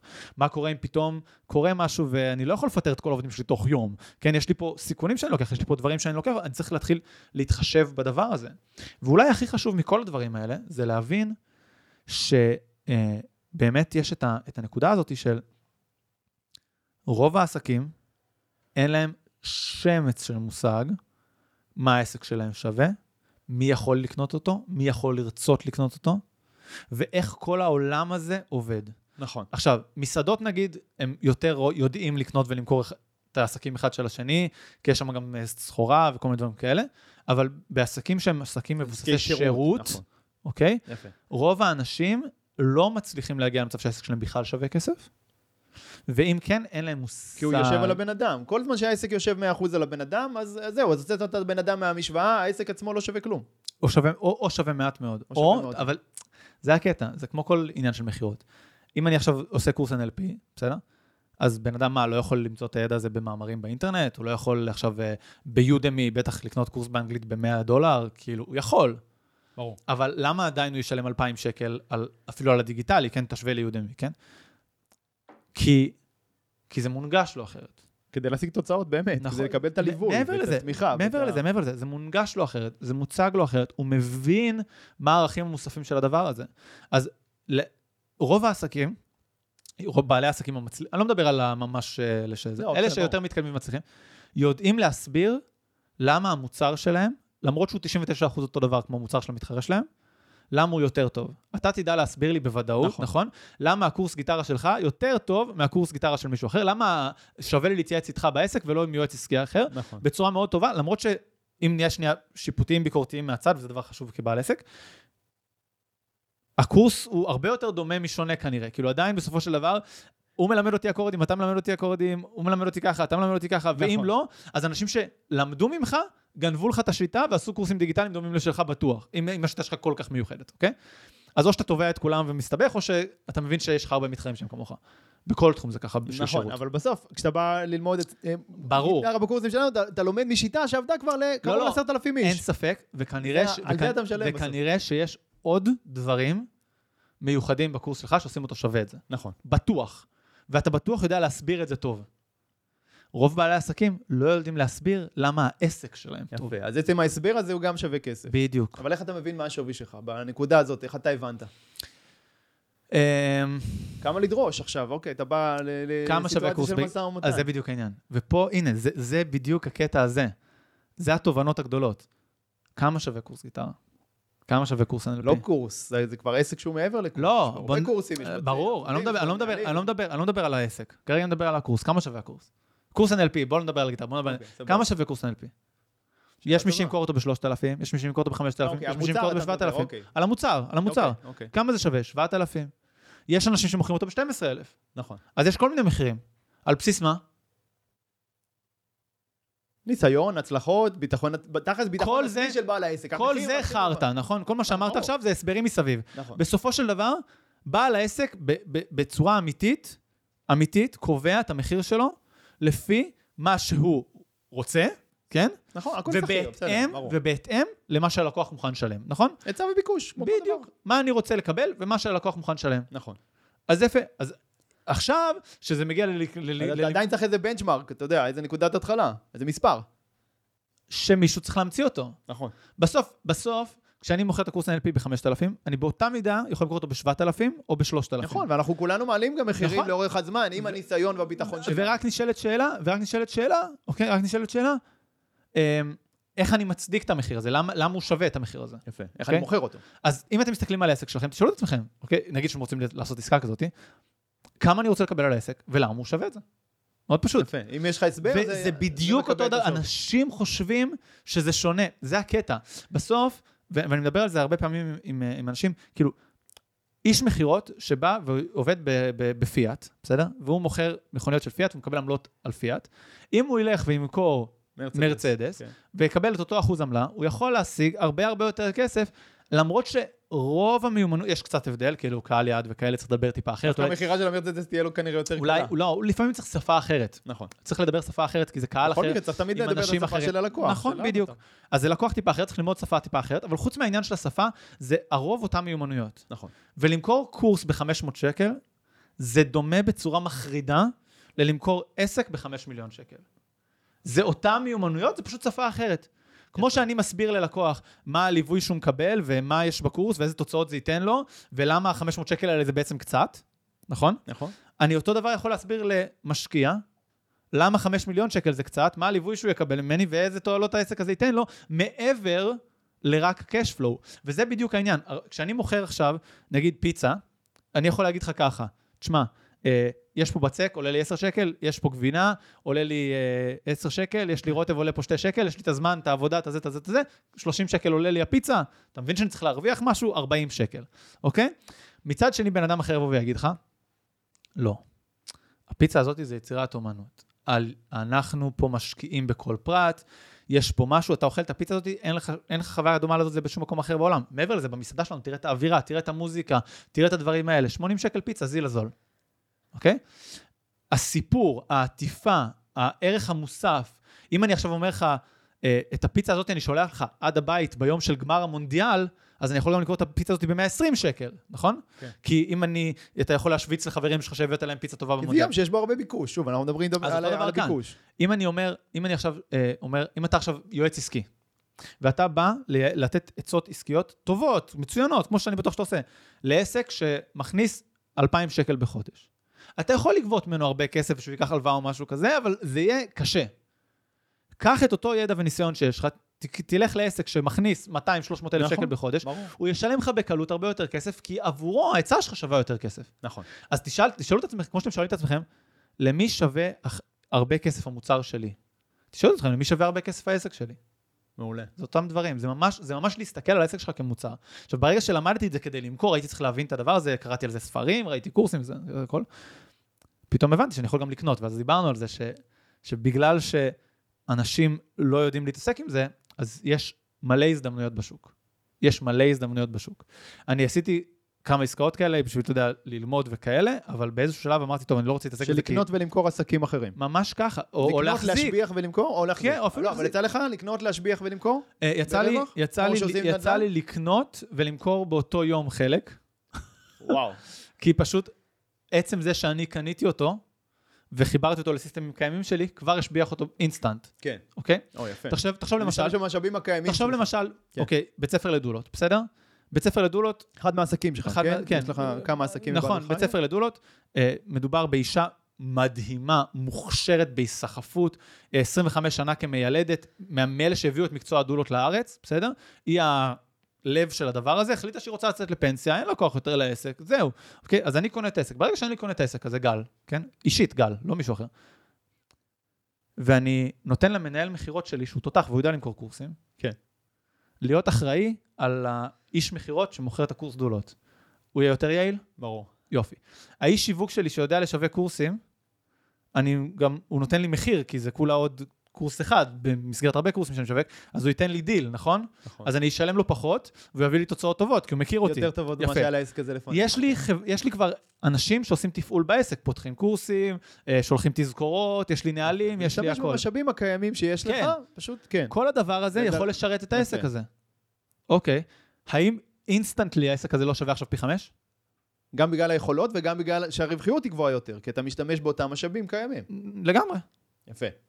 לגמרי. איך אתה מגיע למצב בכלל שאת ההזדמנויות האלה מגיעות אליך? אוקיי. איך אתה שומע על עסק למכירה בהזדמנות אז? רוב האנשים חושבים שזה מסובך, אוקיי? הם מסתכלים על הדברים האלה וחושבים שזה מסובך, אבל תשאל משקיע נדל"ן איך הוא מוצא הזדמנויות, מה הוא יגיד לך? מה זאת אומרת? יש מלא.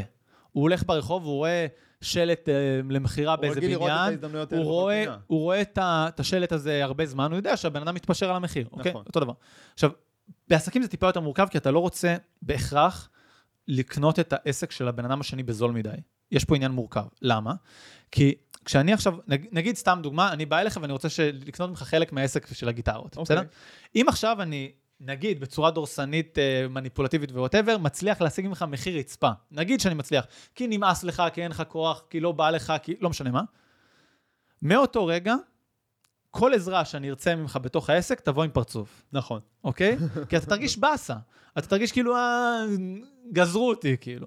מהצד השני, אם אני אשלם לך בנדיבות, אפילו יותר ממה שחשבת על העסק, אתה תשמח יותר לעזור לי. אני אגיד לך, תקשיב, אני אצטרך אותך, לא עכשיו לחפור לך, אבל בשנה הקרובה פה ושם, תצטרך להכשיר את הזה, לעזור בזה, להביא בזה, אז אתה תגיד לי, בכיף. נכון, נכון. ואז הסבירות שהעסק הזה יצליח, יגדל, היא הרבה יותר גבוהה.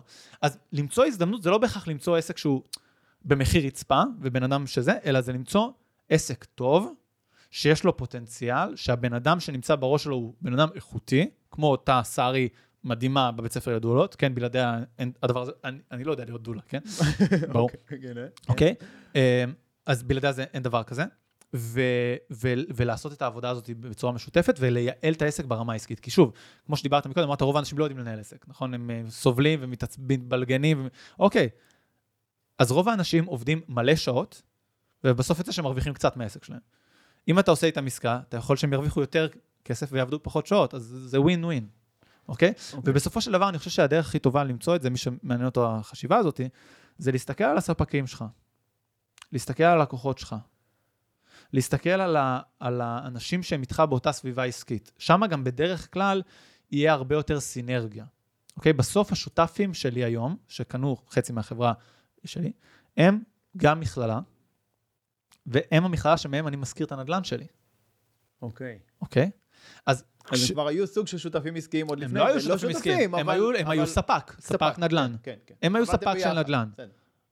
עבדנו ביחד, כמו שאתה עובד עם המקום של הפודקאסטים, כאילו, אתה משלם להם כסף, נמצא שם וזהו, כאילו, אין פה איזה משהו יותר מדי מוגזם. נכון. אבל מה כן, יש פה, יש פה מצב שבו להם זה obvious שכשהם קונים את העסק, אז הם מקרקעים את העסקת נדל"ן הטובה שיש להם. אני לא אעזוב עכשיו משם, נכון?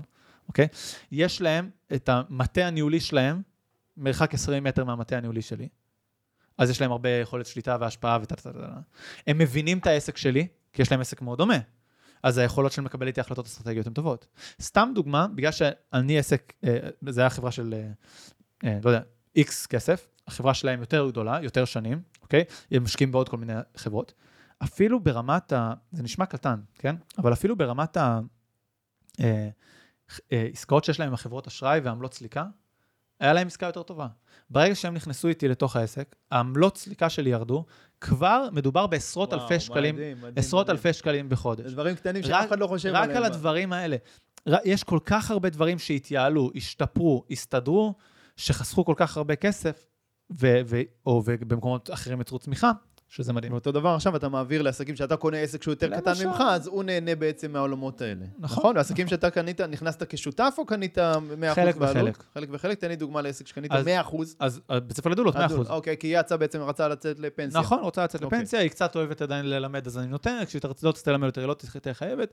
את NL- את NLP פרו גם קנינו 100%, אבל שוב, באותו יום מכרתי חצי. NLP פרו זה מכללה מתחרה כן, שהייתה. ל-NLP, וקנית אותם בשביל, בעיקר מה, הדאטה? אה, היה להם קונספט שיווקי מגניב. הרבה זמן חשבתי לעצמי שכאילו מכללת תוצאות פונה לנישה מסוימת בתוך הקהל של האנשים שרוצים ללמוד NLP, ויש עוד נישות שפחות התחברו למיתוג של מכללת תוצאות ולמה שאנחנו עושים. המיתוג והפורטה הכי גדול של מכללת תוצאות, זה המקום הזה של לעשות את זה בשביל ההתפתחות האישית שלי. כן. שינינו את כל אה, הקורס כדי להוסיף לו משחקים ותרגילים ודברים שנועדו שבאמת בן אדם יוצא מהקורס, והוא מיישם NLP בחיים שלו, ולא רק למד את זה בתיאוריה, הוא ממש חי את זה.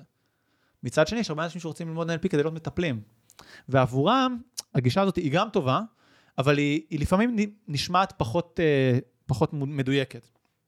NLP פרו, זה קורס NLP למטפלים. מהיום הראשון הם לומדים לטפל, וזה. אוקיי, קהל יעד אחר. אז זה ממש קהל יעד אחר, המון משותף, עשינו הרבה סינרגיה שם, ברור. בין אם זה במרצים, בקורסים משותפים, בסמינרים משותפים, בכל מיני דברים כאלה. אה, אבל אפילו, להכניס אפילו, אפילו בעצם. קשרים, אפילו קשרים שהיה לי אישית עם אה, מוסדות בינלאומיים כדי לקבל כל מיני אישורים ובירוקרטיות וכאלה שלהם לא היה, instantly הגדילו שם את העסק. אה, לצורך העניין, סתם אני אגיד שאת העסק הזה קניתי בסכום מסוים, ובחודש שלאחר מכן, תוספת של מוצר שהם לא יכלו ליצור בלעדיי, שיצרנו, הכנסנו בהכנסות פי שתיים ממה שקניתי את העסק. יפה, עכשיו רגע, אז פה עולה השאלה, אז למה מכרת חלק ממנו כבר ביום של הרכישה? אם אתה ידעת שאתה יכול להגדיל את השווי המשמעותית, אז זה לא מסת... היה למכור אחרי חצי אז, שנה. אז אני? מסתכל ואני אומר ככה, אני רציתי, אוקיי, לבחון את השיתוף פעולה עם השותפים האלה. אני, אז זה היה לי שווה. אני רציתי מראש להיכנס במקום שאני לא המנכ"ל של העסק. אז היית, אבל היית- בשביל זה היית שלא- צריך למכור חלק ממנו? אני חושב ש... אני, כי זה, מי שנכנס... אני לא חייב, אבל, זה, אבל מה- זה עזר לי, כן? במקום ש... לך חלק מהאחריות. נכון, מהעבודה. חלק מהאחריות, חלק מהזה, ניהול סיכונים. אוקיי. לגמרי. מעולה. אז אתה בעצם תופר את כל העסקה רגע מאחורי הקלעים, בלי שהחבר'ה שמוכרים יודעים שאתה הולך להכניס עוד מישהו, אני ל- גם לא ידעתי. עוד צד. אז איך זה קרה באותו יום? סגרתי את העסקה, הלכתי לספר לקולגה שותף שלי זה, שכאילו וואו, עשיתי עסקה מגניבה הוא אמר, אני וזה. רוצה להיכנס? והוא אמר, אני רוצה להיכנס. גדול. אוקיי, אני חושב שזה היה מהלך מתוכנן, כזה קנית לא, ומכרת לא, באותו לא. יום, זה זה. זה אוקיי. הקטע, זה הקטע. נכון שאנשים, בעלי עסקים רק קטנים, פתוחים להזדמנויות. בעלי עסקים קטנים כן, הולכים לבנק, נכון? נו. ואז יושב הבנקאי עם החליפה המפונפנת, ובמחלקה העסקית עם נמטג כזה, ונותן להם לחכות עשר דקות ולהתייבש, ואז הם מגיעים והם בלחץ, והם חושבים שזה מקצועי, והוא נותן להם הצעה, והם חושבים שאין צ'אנס. הם כאילו שוכחים או לא יודעים שמדובר בבן אדם כמו בשוק הכרמל, אחד לאחד, ממש. אוקיי? ואם הם יבואו ויעשו לו קטעים, הם יקבלו משהו אחר.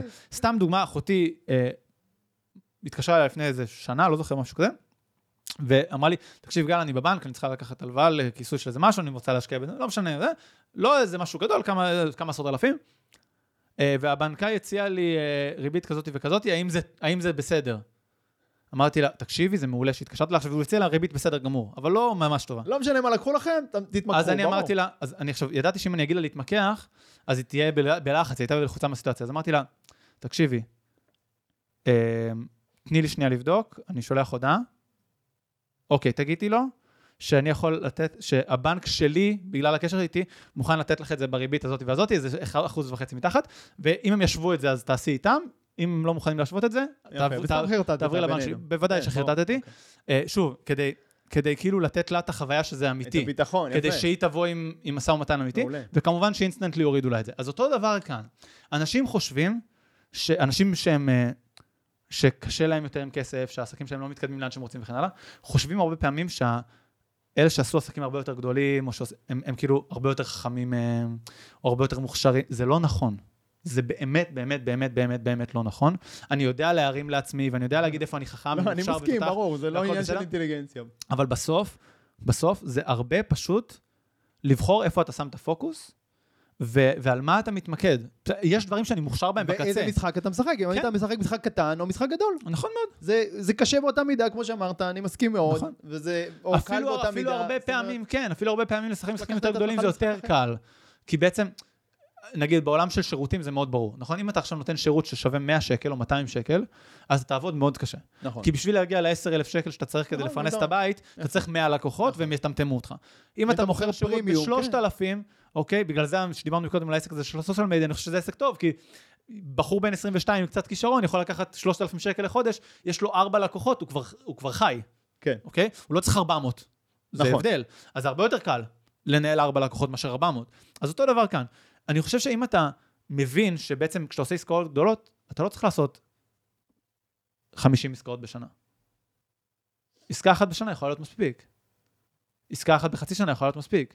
כן. אז, כי הזמן שלך שווה עכשיו הרבה יותר כסף. כי העסקה שווה הרבה יותר כסף. אבל זה אבל- לא הזמן שלי. וגם הזמן שהשקעת בה, כי אם אתה מתעסק במשחק, במשחק בדיוק, גדול יותר, נכון. הזמן שלך שווה יותר כסף. לגמרי, לגמרי, לגמרי. זה מאוד משמעותי. אוקיי, עכשיו בוא נדבר על, אני בסוף יושב פה עם אה, מומחה ל-NLP ולשינויי הרגלים. בוא נדבר על שני פחדים אה, מאוד מרכזיים שאני חווה הרבה פעמים בעלי עסקים ש, שבאים אליי לייעוץ, אה, ואתה יודע, בעולמות שאנחנו מכירים. פחד קלאסי זה שאנחנו אה, כולנו מכירים, פחד מכישלון, נכון? כן. פחד אולי קצת פחות מדובר, פחד מהצלחה. כן, גם זה קיים. בוא, תן אה, לנו ככה אז קודם כל אני אעשה אה, פרסום חסר אה, בושה, ואני אגיד שממש לפני כמה ימים העליתי לפודקאסט שלי פרק, זה פרק 51, איך לא להיכשל לעולם, 40 דקות, ניתוח סופר טוב ומעמיק, אני יודע שיש לי פרקים יותר טובים, פחות טובים, זה מהפרקים הכי טובים, ניתוח מאוד מעמיק, מה זה בדיוק פחד מכישלון, על מה זה יושב, על איזה רבדים, ואיך להתמודד עם זה. מדהים. אז זה, זה התשובה המלאה שלי שם. אוקיי. התשובה המקוצרת תהיה דבר כזה, תראה, פחד מכישלון הוא פחד סופר חמקמק. למה? כי הרבה פעמים אה, הוא, הוא מסווה את עצמו. בגלל שהוא פחד לכאורה מטומטם, כאילו אני מפחד להיכשל, זה מטומטם, כן? ובעלי עסקים שבאים אליך זה לא אנשים, אה, איך אני אגיד את זה? זה לא אנשים חלשים, אה, נכון. פחות חכמים וזה, ואז כאילו, שהם בסדר עם לפחד מכישלון. אם הם היו יודעים הרבה פעמים שמה שעוצר אותם זה פחד מכישלון, הם היו נכנסים לפחד הזה בראש, כי הם אנשים תותחים, אוקיי? גם זה אנשים שמקשיבים לפודקאסט, אנשים שבאים אליי לייעוצים, זה אנשים רציניים, תותחים, אלופים, עם אנרגיות, אבל, אז הוא מסווה את עצמו הפחד. איך הוא מסווה את עצמו? למשל בדחיינות, בדיוק. למשל בפרפקציוניזם, למשל בכל מיני, אה, אה, אה, הם אומרים, אני מאוד רוצה לקדם את העסק, אבל אין לי מוטיבציה. מה זה אומר? איך אתה יכול לרצות ושאין לך מוטיבציה? זה בעצם אומר שאתה רוצה, יש לך מוטיבציה, פשוט יש לך פחד שעוצר אותך. נכון. אז השאלה היא בעצם, מה עושים עם זה? זו השאלה? נכון? כן. יופי. אז פותרים את זה. מעולה. אז יש אה, כמה נקודות מרכזיות שאני חושב שהן הכי, הכי רלוונטיות, אוקיי? בקצרה. דבר ראשון, הנקודה אחת החשובות ביותר, זה להבין שפחד מכישלון הוא טבעי, אוקיי? ולא לכעוס על עצמי שאני תקוע. דבר ראשון, לשחרר את הכעס. מעולה. המשך ישיר של זה, ככל שאני עושה משהו שאני לוקח אותו יותר אישי, ושהמשימה בו היא יותר משמעותית בשבילי, לקבל את זה שהפחד מכישלון יהיה חזק יותר. כלומר, מה קורה הרבה פעמים לבעלי עסקים, במיוחד חבר'ה שהיו שכירים לפני זה? הם עבדו נגיד בתור אנשי מכירות, הרימו את הטלפון כמו משוגעים, טה טה טה טה טה טה שיחות, שיחות, שיחות, ולוחצים וסוגרים ומוכרים. פתאום הולכים להיות עצמאים, מפחדים להרים את עכשיו זה הטלפון. שלך. עכשיו זה לא שלך. סוגרים. למה? כי הפחד מכישלון נהיה הרבה יותר חזק כשזה, יותר. כשזה אישי. כן. אני זוכר שעשיתי את ה... כשהתחלתי את המכללה, פתאום הביטחון העצמי שלי כמרצה היה הרבה יותר גבוה. למה? ואני לא, לא אשכח את היום הזה, זה היה... זה. אני זוכר שכל פעם שמישהו נותן לי, לפני זה בהרצאות שאני הייתי עושה, שאני ממציא את התוכן, היה נותן לי משוב, היה זה, הייתי, הייתי נכנס הייתי, הייתי שם לזה הרבה משמעות. זה היה לי, הייתי לחוץ ממה יגידו לי, מאיך אני אגיב, ממה אני אעשה. פעם ראשונה שאני לומד קורס NLP, איזה מישהו מרים את היד, אומר לי, גל, אני לא מסכים עם זה. ואני נקרע מצחוק, ואני אומר לו, טוב, אם אתה לא מסכים עם זה, לך לבנדלר. תגיד לו שאתה לא מסכים איתו. ריצ'רד בנדלר, מי כן, שהמציא את ה-NLP. ה-NLP. עכשיו, ברור שאחר כך גם הסברתי ועניתי, אבל באותו רגע אני קלטתי כמה הדבר הזה שחרר אותי, שזה כאילו היה פחות אישי. אז בגדול, ככל שאנחנו, ומצד שני עושה דברים אחרים מאוד אישיים, נגיד להוציא את הספר שלי היה לי קשה, כן? כי זה מאוד אישי. אז להבין שככל שאנחנו עושים דברים יותר אישיים ויותר גדולים, יהיה לנו יותר פחד מכישלון, ולא לכעוס על עצמנו. אם אנחנו עושים דברים גדולים, אנחנו תותחים, הכל בסדר. זה לא אומר שבדבר הבא, היותר גדול, היותר משמעותי, לא יהיה פחד מכישלון. כי כי אני גם מפחד, אבל גם אולי מה- מהצמיחה לשלב נכון. הבא שלי כבן נכון, אדם, נכון, כיזם, כבעל עסק. גם הרבה פעמים ככל שאני צומח, אני מפחד להרוס את מה שכבר בניתי. אוקיי. אוקיי? זאת אומרת, הרבה מאוד, מה שאמרנו מקודם על זה שאנשים שהגיעו רח- לכל מיני תוצאות לא בהכרח מוכשרים יותר, הם מאוד מודעים לזה. הם מאוד מודעים לזה. והרבה פעמים מרגישים שכאילו, היה להם פוקס, היה להם מזל, זה הצליח להם במקרה. ואז הם אומרים, אם אני עכשיו אעשה עוד צעד, אני יכול ליפול אחורה ולא להיות מסוגל כן. כמו כוכבי רוק או כוכבי ספורט שהצליחו מאוד מהר, עשו כסף. אבל גם מלא בעלי עסקים ככה. נכון, מהר. אבל גם בעלי עסקים ככה, מאוד מפחדים מזה. אני חושב שלרובנו, לרוב בעלי העסקים, יש מישהו שהם מכירים, שהיה פעם בעסק, הצליח ונפל. וזו חוויה מאוד רגילה, מאוד אמיתית, מאוד פרקטית, אנשים מפחדים מזה. אז הפחד מכישלון הוא מאוד אמיתי. אז אחד, לא, לא לכעוס על זה. מה שכן אני יכול לעשות, ברגע שאני משחרר את הלחץ, זה אחד, לעשות צעדים בצורה הדרגתית בהתאם למקום שאני נמצא בו, לפתח את הדבר שאני קורא לו מסוגלות עצמית. זה לא רק ביטחון עצמי, זה אמונה במסוגלות שלי דרך זה שאני אה, אה, מבין מה נדרש מהמשימה, אמיתי, מסתכל על זה בצורה כנה, אוקיי. ואני אומר, מה נדרש מהמשימה מפרק הזאת, אותה. מפרק אותה, ואומר, במה אני טוב ומה אני לא טוב, אוקיי? איפה אני צריך עזרה? איפה אני צריך עזרה, איפה אני צריך להשתפר, לא צריך לעשות הכל לבד, זה גם- זה גם משהו שהרבה ברור, אנשים לא מבינים, ברור. לא, הרבה פעמים, אבל אנשים חושבים, טוב שאתה אומר את זה. צריך לעשות הכל כן. לבד, הכל, הכל, הכל, הכל, אני... חבר'ה, קבלו עזרה. בין אם בייעוץ, בין אם בעצה, אבל בין אם גם בן- אדם אחר, שישלים חלק מהמשימה. במקומך. זה מאוד תלוי, ב... שוב, כמו שדיברנו קודם על העסקאות ועל שוק וזה, אני מסתכל על העולם כשוק, אוקיי? ובסוף אתה צריך לעשות מה שאתה רוצה. זה האמונה שלי, בסדר? ואני מבחינתי, אתה מדבר הרבה על איזון בין חיים לעסקים. נכון. אני מבחינתי, אם הייתי יכול לעשות שהעסק שלי יהיה פי שלוש יותר גדול, או פי עשר יותר מצליח, או עם פי עשר יותר כסף, והייתי צריך לעשות בשביל זה מלא דברים שאני לא רוצה, זה לא שווה את זה. בדיוק. אה, יפה. זה הבנה מה חשוב לך באמת. אז אני אומר כל, אני אתן לך שתי דוגמאות. כשאני התחלתי את המכללה, פחדתי שהקורסים לא יהיו מספיק מקצועיים. כי אה, הת- התעסקתי ב-NLP הרבה שנים, אבל לא, לא לימדתי אף פעם NLP לפני זה. רק סיימתי קורס כן, מורים. נכון, רק יצא, סיימת קורס מורים. אוקיי. נכון. ו- ונרשמו לי 300 אנשים, 340 אנשים, מטורף. כן. מצאתי מישהי שהיא הייתה, אה, עשתה את הדוקטורט שלה במדעי החברה בהרווארד, לימדה NLP 25 שנה, שילמתי לה עשרות אלפי שקלים לעזור לי לבנות את הסילבוס של הקורס ואת המערכי שיעור. אוקיי, עשרות אלפי שקלים, מעולה, אוקיי? מעולה. ושם אמרתי, אני רוצה פרפקט ואני לא עושה את זה לבד. הנה, והבנה איפה אוקיי. החוזקות שלנו ואיפה החולשות מצד שלנו. שני, והנה, דרך נכון, מצד שני. היום, עכשיו אני עובד, יש לי פרויקט חדש, בגלל שכאילו אין לי, אין לי הרבה עבודה בדברים אחרים, אז יש לי זמן. אז אני עובד על פרויקט אה, חדש של אה, תוכנה, שאמורה לעזור למרצים אה, לקדם את העסקים שלהם וכן הלאה. לא ניכנס לזה לעומק, כי זה לא מוכן. נשמע טוב. יש למה לחכות. בא לי, בגלל שבא לי, אני מתכנת את זה בעצמי. וואלה. עכשיו, לכאורה, בזבוז זמן לא, משווע. אז אתה מתייחס לזה בתור תחביב. כן, בזבוז זמן משווע, כאילו לכאורה אני יכול לשלם למתכנת, ברור, או ברור. להכניס שותף, או אלף דברים שאני ברור, ברור. אבל זה כיף לך. בא לי קצת את הזמן לבד הזה, בא לי קצת את הלשקוע, בא לי קצת לאמץ את המוח שלי בצד יפה, האנליטי יותר. תמיד זה טוב. אוקיי. כשאנחנו מאוד מצליחים ועוברים שלבים וזה, תמיד טוב לחזור לשלבים שבהם אנחנו מרגישים אה, ירוקים, מתחילים, אה, אז- ולאמן את המוח אז שלנו אני ככה. אומר, נכון? אם יש דברים שאתם, לגמרי, אם יש דברים שאתם אוהבים לעשות, תעשו אותם. אבל אם לא, תשחררו, תנו למישהו אחר לעשות את זה. מעולה. יס. אוקיי, אז זה דיברנו על פחד מכישלון. מה לגבי פחד מהצלחה? תראה, יש אנשים, אני, אני אגדיר, אסביר את הסיטואציה, כי אני, שוב, כן, חווה את זה. לפעמים עם, עם אנשים באמת שאני עובד איתם, ו... כן. אז אנשים שהם ממש על סף ההצלחה, רגע לפני, זאת אומרת, אני כיועץ יכול, רואה איך, רק תמשיך, ת, יש תוכנית עבודה, רק תמשיך, תעשה את המשימות, אחת, אחת, אחת, תתמיד, זה בוודאות, בוודאות יעבוד, יכניס לך כסף, הכל יהיה בסדר. אבל משהו שם, רגע לפני ההצלחה הגדולה, מאוד מאוד מלחיץ, מאוד משתק, ולפעמים אנשים פשוט בועטים בדלי ממש ברגע... אז יש, פה, רגע אז, יש פה, לפני. אז יש פה כמה דברים. קודם כל, הרבה פעמים הפחד מהצלחה, לא, לא בהכרח במקרה שאתה תיארת, אבל הרבה פעמים, הוא בכלל, סליחה, פחד מכישלון במסווה. זוכר שאמרתי מקודם נכון, שפחד- נכון, זה אוקיי? אותו פחד, אני מסכים. פחד זה פחד הרבה בסוף, פעמים, כן. לא, לא, זה פחד מזה שאני אצפה להצליח וזה לא באמת יצליח לי, זה פחד מכישלון. אה, אז, אז זה כל מה שקשור מקודם, ואם אני אתן עוד נקודה קטנטנה לפחד מכישלון, יש גם את המקום של אה, אה, להבין, או לה- להתחיל לתרגל, לשתף את הכישלונות שלי. כי בעצם אחד, ה, מה שרוב האנשים לא מבינים, או לא יודעים, כי הם לא, לא עשו את העבודת עומק מספיק, אה, זה לחקור את זה, רוב הכישלונות שאנחנו עושים בחיים הם לא קיומיים ברמה שאנחנו נמות מהם, או לא יודע מה, whatever. גם אפילו אם העסק שלך יפשוט רגל, נכון. אתה בן אדם מוכשר, כאילו, מספיק אנשים עברו פשיטת רגל והסתדרו והכל בסדר, ואתה תרוויח כסף בצורה אחרת. אתה לא... אתה, שום דבר לא סופי. אנשים שמקימים עסקים מצליחים, גם אם הם פושטים רגל וסובלים קצת, הם לא אחר כך נהיים רעבים לכסף. כי יש להם מיומנויות, הם יודעים לעבוד. נכון, אוקיי? נכון. אז, אז למה בעצם מפחדים מכישלון?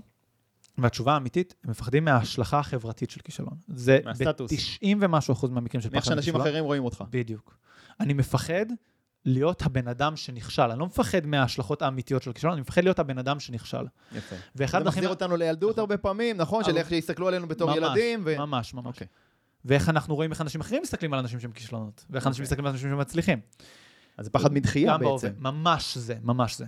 ולכן, אחד ההרגלים הכי טובים לפתח, זה כל הזמן לשתף אנשים בכישלונות שלכם.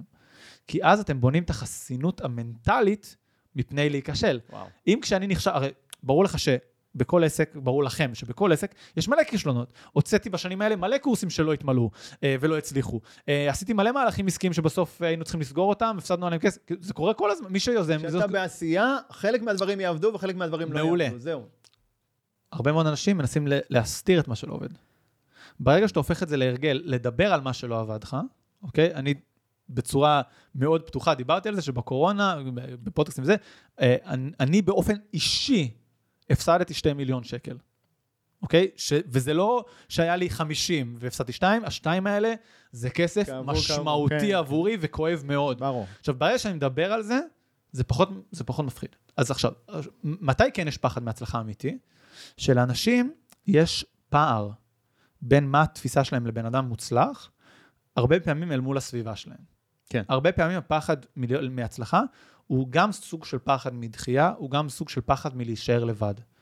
כשאני עכשיו, אתן לך דוגמה, לפני אה, כמה, שבע שנים, משהו כזה, הייתי אה, יותר צעיר ורווק וזה, בשביל לפנק את עצמי קניתי אלפה רומאו חדשה, אוטו מגניב, נחמד מאוד וזה. באותו, כמה שבועות אחר כך נסעתי למשפחה שלי באילת, לקחתי אוטובוס. לא יודע למה. כאילו, מה לא זה- רצית, לא רצית היום אני יודע למה. היום אני יודע, בדיוק.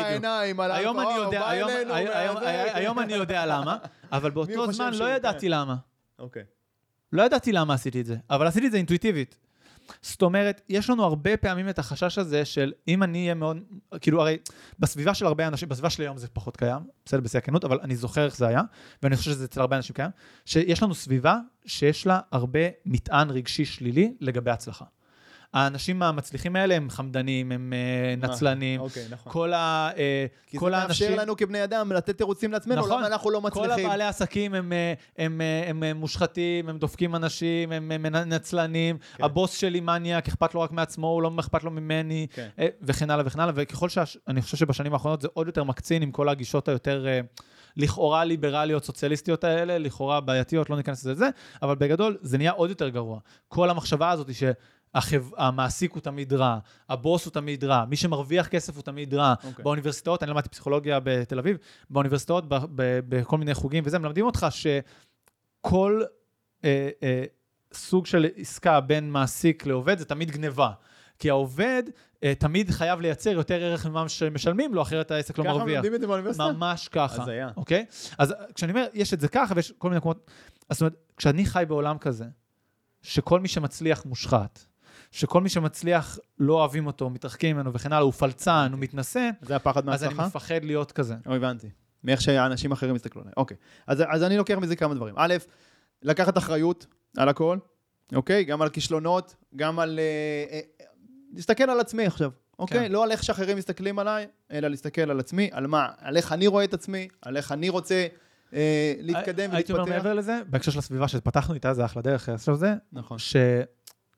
אני, יש לי משפט שאני אוהב להגיד, הוא מצחיק אה, כי הוא מתחרז. קודם ל- להעיף, להוסיף, אחר כך להעיף. יש אנשים שיגידו לך, כל האנשים השליליים בחיים שלך, תעיף אותם. אני קשה לי עם זה, גם במיוחד בגלל שהרבה פעמים זה משפחה שלנו, אנשים שאנחנו אוהבים וכן הלאה. אבל הגישה שלי היא קודם כל להוסיף. עזוב את הלהעיף לאחר כך. אתה רוצה להעיף מישהו, תעיף, אתה לא חייב. תוסיף לחיים שלך אנשים שתופסים את העולם כמוך, שחושבים שלהצליח זה טוב. יפה. שאולי הם גם קצת יותר מצליחים ממך, שיש לך לאן להסתכל. למעלה ולשאוף. כן, ויקחו זה אותך פ- אליהם. זה מבחינתי, זה גם חשוב, אבל זה כרגע פחות הדגש של מה שרציתי להגיד. יותר הדגש של פשוט, אפילו אם הם פחות מצליחים ממך, כן, זה לא אבל חייב הם להיות... רואים את החיים כמוך. בדיוק. הם, הם מסתכלים על זה ואומרים, גם אם הבן אדם שכיר, ולא מעוניין להיות uh, עצמאי אף פעם, ולא בא לו על זה, וזה לא מעניין אותו, והוא אוהב את העבודה שלו והכל בסדר, אבל הוא מסתכל על ההצלחה שלך ואומר, איזה תותח אתה. מישהו שהוא בצד שלך, שהוא המעודד שלך, כש, שהוא רואה את ההצלחה, כי הרבה מאוד פעמים בעלי עסקים חווים את החוויה, ואני מכיר את זה מהסביבה כל כך הרבה, אני רואה את זה, שכל התקדמות שלהם עולה להם. כן. הם עובדים קשה, הם מתקדמים, הם עושים כסף, ואז המשפחה שלהם אומרים להם, אה, אתה מוכר את החיים שלך בשביל כסף, אתה כל היום עובד, אתה לא עם הילדים מספיק, אתה לא משקיע בזה מספיק, פעם היית בא אל המשפחה יותר, כל מיני דברים כאלה, שהבן אדם מרגיש שהוא מתקדם, וזה עולה לו מחיר, ומושכים אותו וזה למטה. עולה לו מחיר רגשי. אוקיי. במקום זה, ת... או בנוסף לזה לפחות, תוסיף אנשים בחיים שלך שאתה יודע אותך, לח... כן. לחגוג איתם. יפה. שאתה יכול לשלוח להם בוואטסאפ, סגרתי חודש טוב בעסק, הכנסתי אה, 700, 70, 80, כל אחד לפי המספרים שלו, 2 מיליון, לא משנה מה המספרים שלכם באמת, שברתם שיא בעסק, רוב בעלי העסקים אין להם למי לשתף את זה. נכון. רוב בעלי העסקים, הם שוברים שיא בעסק שלהם מבחינת מכירות, אין להם למי לספר. כי אף אחד לא יבין אותם. וזה כל כך חשוב לחגוג את הדברים האלה, לחגוג. הצלחות, חברים. הנה עוד תובנה חשובה, לחגוג הצלחות, כי זה מקדם אותנו להצלחה הבאה. להתרגל לזה שזה דבר טוב. ממש, ממש. ועם השנים אני גם למדתי לחגוג את ההצלחות בצורה שמתאימה לי, ל-DNA שלי. זה גם נושא מאוד חשוב. מה זה אומר? בפעם, אני לא אשכח את היום הזה בחיים, הפעם הראשונה שהעסק שלי הגיע ל-100,000 מכירות בחודש, בסדר? זה היה היום, זה ההישג הכי גדול שאי פעם היה לי בכיף, בעסק? מבחינה כן. רגשית. מבחינה רגשית, אוקיי? הייתי באמצע שיעור בקורס מורים של הטריינר, יצאתי החוצה, צרחתי, הייתי מבסוט, הלכתי אחר כך אה, עם כמה חברים למסעדה, הזמנתי את כולם וזה, ועשיתי... כשבפעם הראשונה, כמה שנים אחר כך, הגענו פעם ראשונה למיליון שקל בחודש. ואני זוכר שישבתי בבית, היה לי ילד קטן, הייתי עייף, שבור, אין- מי שיש לו ילדים יודע, לא ישנתי בלילה וזה. ואני בא הביתה כזה גמור, אני אומר לאשתי, ליאל, הגענו החודש למיליון שקל. והיא אומרת לי, אוקיי, מגניב. ואז גם אמרתי, "אה, כן, אה, נכון, זה די, תחשבי, וואו, לפני שנתיים לא היינו יכולים לדמיין את זה. וכזה, כן, נראה לי צריך לחגוג את זה, לא? ואז אה, היא אומרת לי, כן, מה, מה אתה רוצה שנעשה? אתה רוצה שנעשה משהו? ואני אומר לה, אין לי כוח לצאת מהבית. אני אומרת לי, היא אומרת לי, אוקיי, אתה רוצה שנעשה משהו בבית? אמרתי לה, אני יורד ל-MPM, בא לי מנגו. אמיתי, וירדתי להם, אמיתי, ואני יורד ל-MPM מתחת לבית, ואני קונה מנגו, ואני פותח את המנגו, ואני אומר, זה מנגו של מיליון שקל. מנגו של שפע, כן. של מיליון שקל. עכשיו, מה שאני בא להגיד פה זה שאנשים מסתכלים המון על הבחוץ, ושוכחים את האישיות שלהם, שוכחים מה הם אוהבים, מה כיף להם. מנגו זה אחד הדברים האהובים עליי בעולם, בסדר? כאילו, הילדים שלי וזה, אבל כאילו, אתה מבין? כן. אה. אבל, אבל מותר לכם להיות עצמכם בעסק שלכם. אם אתם לא, וזה זה בעיניי הנקודה הכי חשובה באיזון בין עסק לבית, או בין עסק לחיים, זה לאמץ את המוזרות שלי. לאמץ את הדברים שאני אוהב שהם שונים. כשהילדים שלי נולדו, הייתי במשך שנה ומשהו בתסכול נוראי. עכשיו, לא כי לא אהבתי את הבן שלי, אהבתי אותו מאוד. המאבק הזה בין הבית לעסק? בדיוק. אוקיי. בכל רגע נתון שהייתי בעסק, הרגשתי לא בסדר, למה אני לא עם הילד? יש תמיד רגשות אשמה, נכון? וכשאתה בבית, יש לך רגשות אשמה שאתה מזניח את העסק. נכון. ולא ידעתי, וחשבתי שאין לזה פתרון. ואז אמרתי, אבל אתה NLPיסט, מה זה, מה זה אין פתרון? בדיוק. ישבתי ואמרתי, אוקיי, מה הערכים שמנהלים אותי? וקלטתי שמה שמנהל אותי זה הערכים של החברה. שכולם סביבי אומרים כמה זה חשוב להיות אבא מעורב, וכמה זה חשוב כל הזמן להיות בבית, וכולם מסביבי אומרים לי שאם אני לא אהיה יותר בעסק, אז העסק יקרוס. מעבר לזה היה לי גם, זה קצת את משהו עמוק יותר על תפיסת שפע ותודעת שפע, המחשבה שאם אני לא עובד, לא מגיע לי הכסף. באותה תקופה העסק היה מכניס כסף גם אם הייתי שם ואם לא.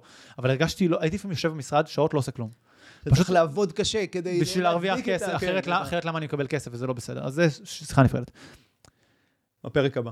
כן, אבל אני אומר, ישבתי על הערכים, ואמרתי, אבל זה ערכים של החברה, זה לא ערכים שלי. וישבתי ושאלתי את עצמי, איזה אבא אני רוצה להיות? איך אני רוצה שהחיים מדהים. שלי יהיו? יפה. ואז זאת אמרתי, השאלה, איך אתם רוצים שהחיים ואז- שלכם ואז אני ייראו? אמרתי, אני קם לילדים שלי בלילה, כשהם היו מתעוררים בלילה, אשתי לא הייתה מתעוררת להם, אני הייתי מתעורר. אני קם אליהם בבוקר, אז זה היה איזה חמש וחצי בבוקר באותה כן, תקופה, כן. עד שבע וחצי שהם בגן, יש לי שעתיים איתם כל יום. אוקיי? בסופי שבוע אני לא עובד שישי שבת כבר הרבה שנים, שישי שבת 100% עם הילדים, או אם אני הולך לטפס או משהו כזה, אבל חוץ מזה, עם הילדים. אם אני פעמיים איתם בערב בשבוע, לי אישית מספיק. שלוש פעמים בשבוע, שיתקלחו לבד, שילכו לישון לבד, אני אבוא, אני אתן להם נשיקה בלילה, לא רע לי עם זה. עכשיו, בהתחלה אני זוכר שהיה לי קשה להגיד את זה, כי כאילו הביקורת של הסביבה זה כאילו, מה? אתה לא רוצה להיות עם הילדים שלך לפני שהם הולכים לישון? מה? אתה לא רוצה לשחק איתם ולבלות איתם? אני רוצה שעתיים ביום בבוקר, זה לא עניינו של אף אחד, בינינו, מה? לא משנה, אבל זה העניין שאתה מרגיש את הביקורתיות. שעתיים ביום בבוקר, פלוס פעמיים אחרי צהריים וסופש, לי, לגל, בשלב ההוא, הספיק. יפה. וזה מה שאני רוצה. זה הגדרה של סדר עדיפויות שמתאים לך. לך. באופן אישי. ואם, את-. ואני יותר בן אדם, כמו שאמרנו, מופנם, אז אני אוהב את הזמן שלי לבד, אז יש לי זמנים בשבוע, שעות, לכתיבה, ל... עכשיו תכנות, בסדר, לפני זה שלא הייתי מתכנת, אז כתיבה, לעבודה יצירתית, מעולה. שאני אוהב. הזמן שלי שווה הרבה יותר כסף שאני מנהל ישיבות עם העובדים שלי. אם אני אעשה סמינרים ואמכור, וובינרים ואמכור, הזמן שלי שווה יותר כסף. אבל אני מעדיף לכתוב, אז שכולם יקפצו לי, לא, אבל זה מעלה את השווי של השעתי שלך. בסדר. בהתמדה לאורך שנים. בסדר. זה שאתה מקדיש את הזמן לעצמך כל יום. לא, זה חשוב להבין את זה. נכון, נכון, ועדיין, ועדיין, זה לא השיקול המרכזי. השיקול המרכזי זה שאני רוצה את טוב. החיים שלי ככה. שזה עושה לך טוב. ש... נכון. יפה, עכשיו, יפה, אני פה מסכם רגע, וכן, באמת זה באמת נשתדל רגע לסכם, אבל תכף נשמע ממך משפט אחרון, אבל העניין הזה של לשלב את העסק עם החיים האישיים, זה קודם כל להגדיר באמת מה חשוב לך, וגם, דיברנו, יש אה, עסק, ויש את המשפחה והילדים, אבל יש גם אותך, כבן אדם, כגל צחייק, מה חשוב לך עם הרגעים השקטים שלך, שהם לא בעסק, והם לא עם אשתך, והם לא עם הילדים. כי נכון. אתה, וזה חשוב מאוד, ואנחנו הרבה כן. פעמים, ואני הרבה, אה, במשך כמה שנים, כשהילדים שלי היו קטנים, שכחתי את זה באיזשהו מקום ונטיתי ל- ל- לוותר על עצמי, אוקיי? והזמן אוקיי. שלי הלך או לעסק או לילדים, או בשאריות קצת לנועה לאשתי, ולי לא נשאר אף פעם כלום.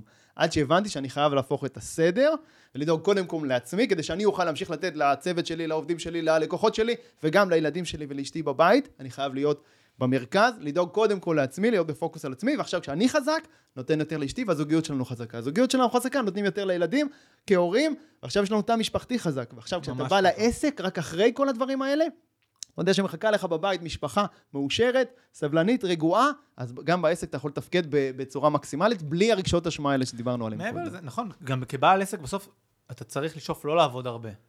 אתה צריך לשאוף לקבל מספר מצומצם של החלטות מאוד איכותיות בכל יום, ב- לעשות השפעה, הרי אם יש לך מנהלים בעסק וזה דבר נכון בעיניי, נכון. אז בסוף, בסוף גל לא מנהל עשרות אנשים. בסוף גל מנהל שלושה אנשים, נכון? אתה מנהל מכירות של תוצאות, אתה מנהל את תפעול ואקדמיה של תוצאות נגיד, ואתה מנכ"לית אה, של NLP Pro נגיד. בסדר, היא, גם השותפים שלי עוזרים לי עם זה. בסוף יש לי שניים, שלושה אנשים שאני צריך לענות להם לטלפון. וכל אחד מהם מנהל נכון, אנשים מתחתיו. אז אני כן. צריך לעשות עם כל אחד מהם, פעם בכמה זמן, שיחה מאוד איכותית. אם אני אשב לו על הראש, זה לא יעזור. נכון. אז זה בדיוק העניין, למצוא שיחת את ה... נפש גם, שהיא לא רק על עבודה. את נכון? ה- שיחה- 80-20. שיחה לפעמים, שמעצימה לפעמים, אותו. שיחה שני... נכון. זה ה... זה ה-80-20, ויש לי חבר, קוראים לו יובל אס, בטח אתה מכיר, והרבה מהמאזינים מכירים, בן אדם מדהים, גאון היסטרי, אוקיי? הוא אומר, לא 80-20, 96-4. הוא קורא לזה הפרטו של הפרטו, פרטו של הפרטו, כן. כן? אז בסוף כבעל עסק, אתה רוצה להיות בפרטו של הפרטו. אתה רוצה לעשות את ה-X החלטות שבאמת אי אפשר לקבל בלעדיך, שזה מעט מאוד מאוד מאוד מאוד, ואת ה-X שיחות עם האנשי מפתח המסוימים שלך, וזהו. מדהים. משפט אחרון ככה למאזינים שלנו? אה, רק שהיה לי ממש כיף, אה, ואני שמח שהקשבתם, שמח שהייתם פה, אני מקווה שקיבלתם הרבה תובנות וזה, אני חושב שזה היה רעיון מאוד טוב, ושאלות מעולות, והוספת המון ממך מעולה. תודה. אז אה, אני מקווה שנהניתם, אני מקווה שלקחתם הרבה, והיה כיף להיות כאן. גל צחייק, המון המון תודה. גם לי זה היה תענוג גדול. לפגוש אותך, גדולה. להכיר אותך, לדבר איתך. תודה חברים, שיהיה אחלה יום. אחלה יום.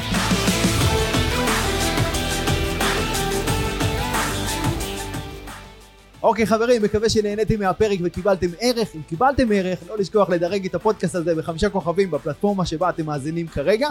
לעוד טיפים אישיים ממני והצצות לחיים האישיים שלי, תעקבו באינסטגרם יובל ביאליק, ונתראה בפרק הבא.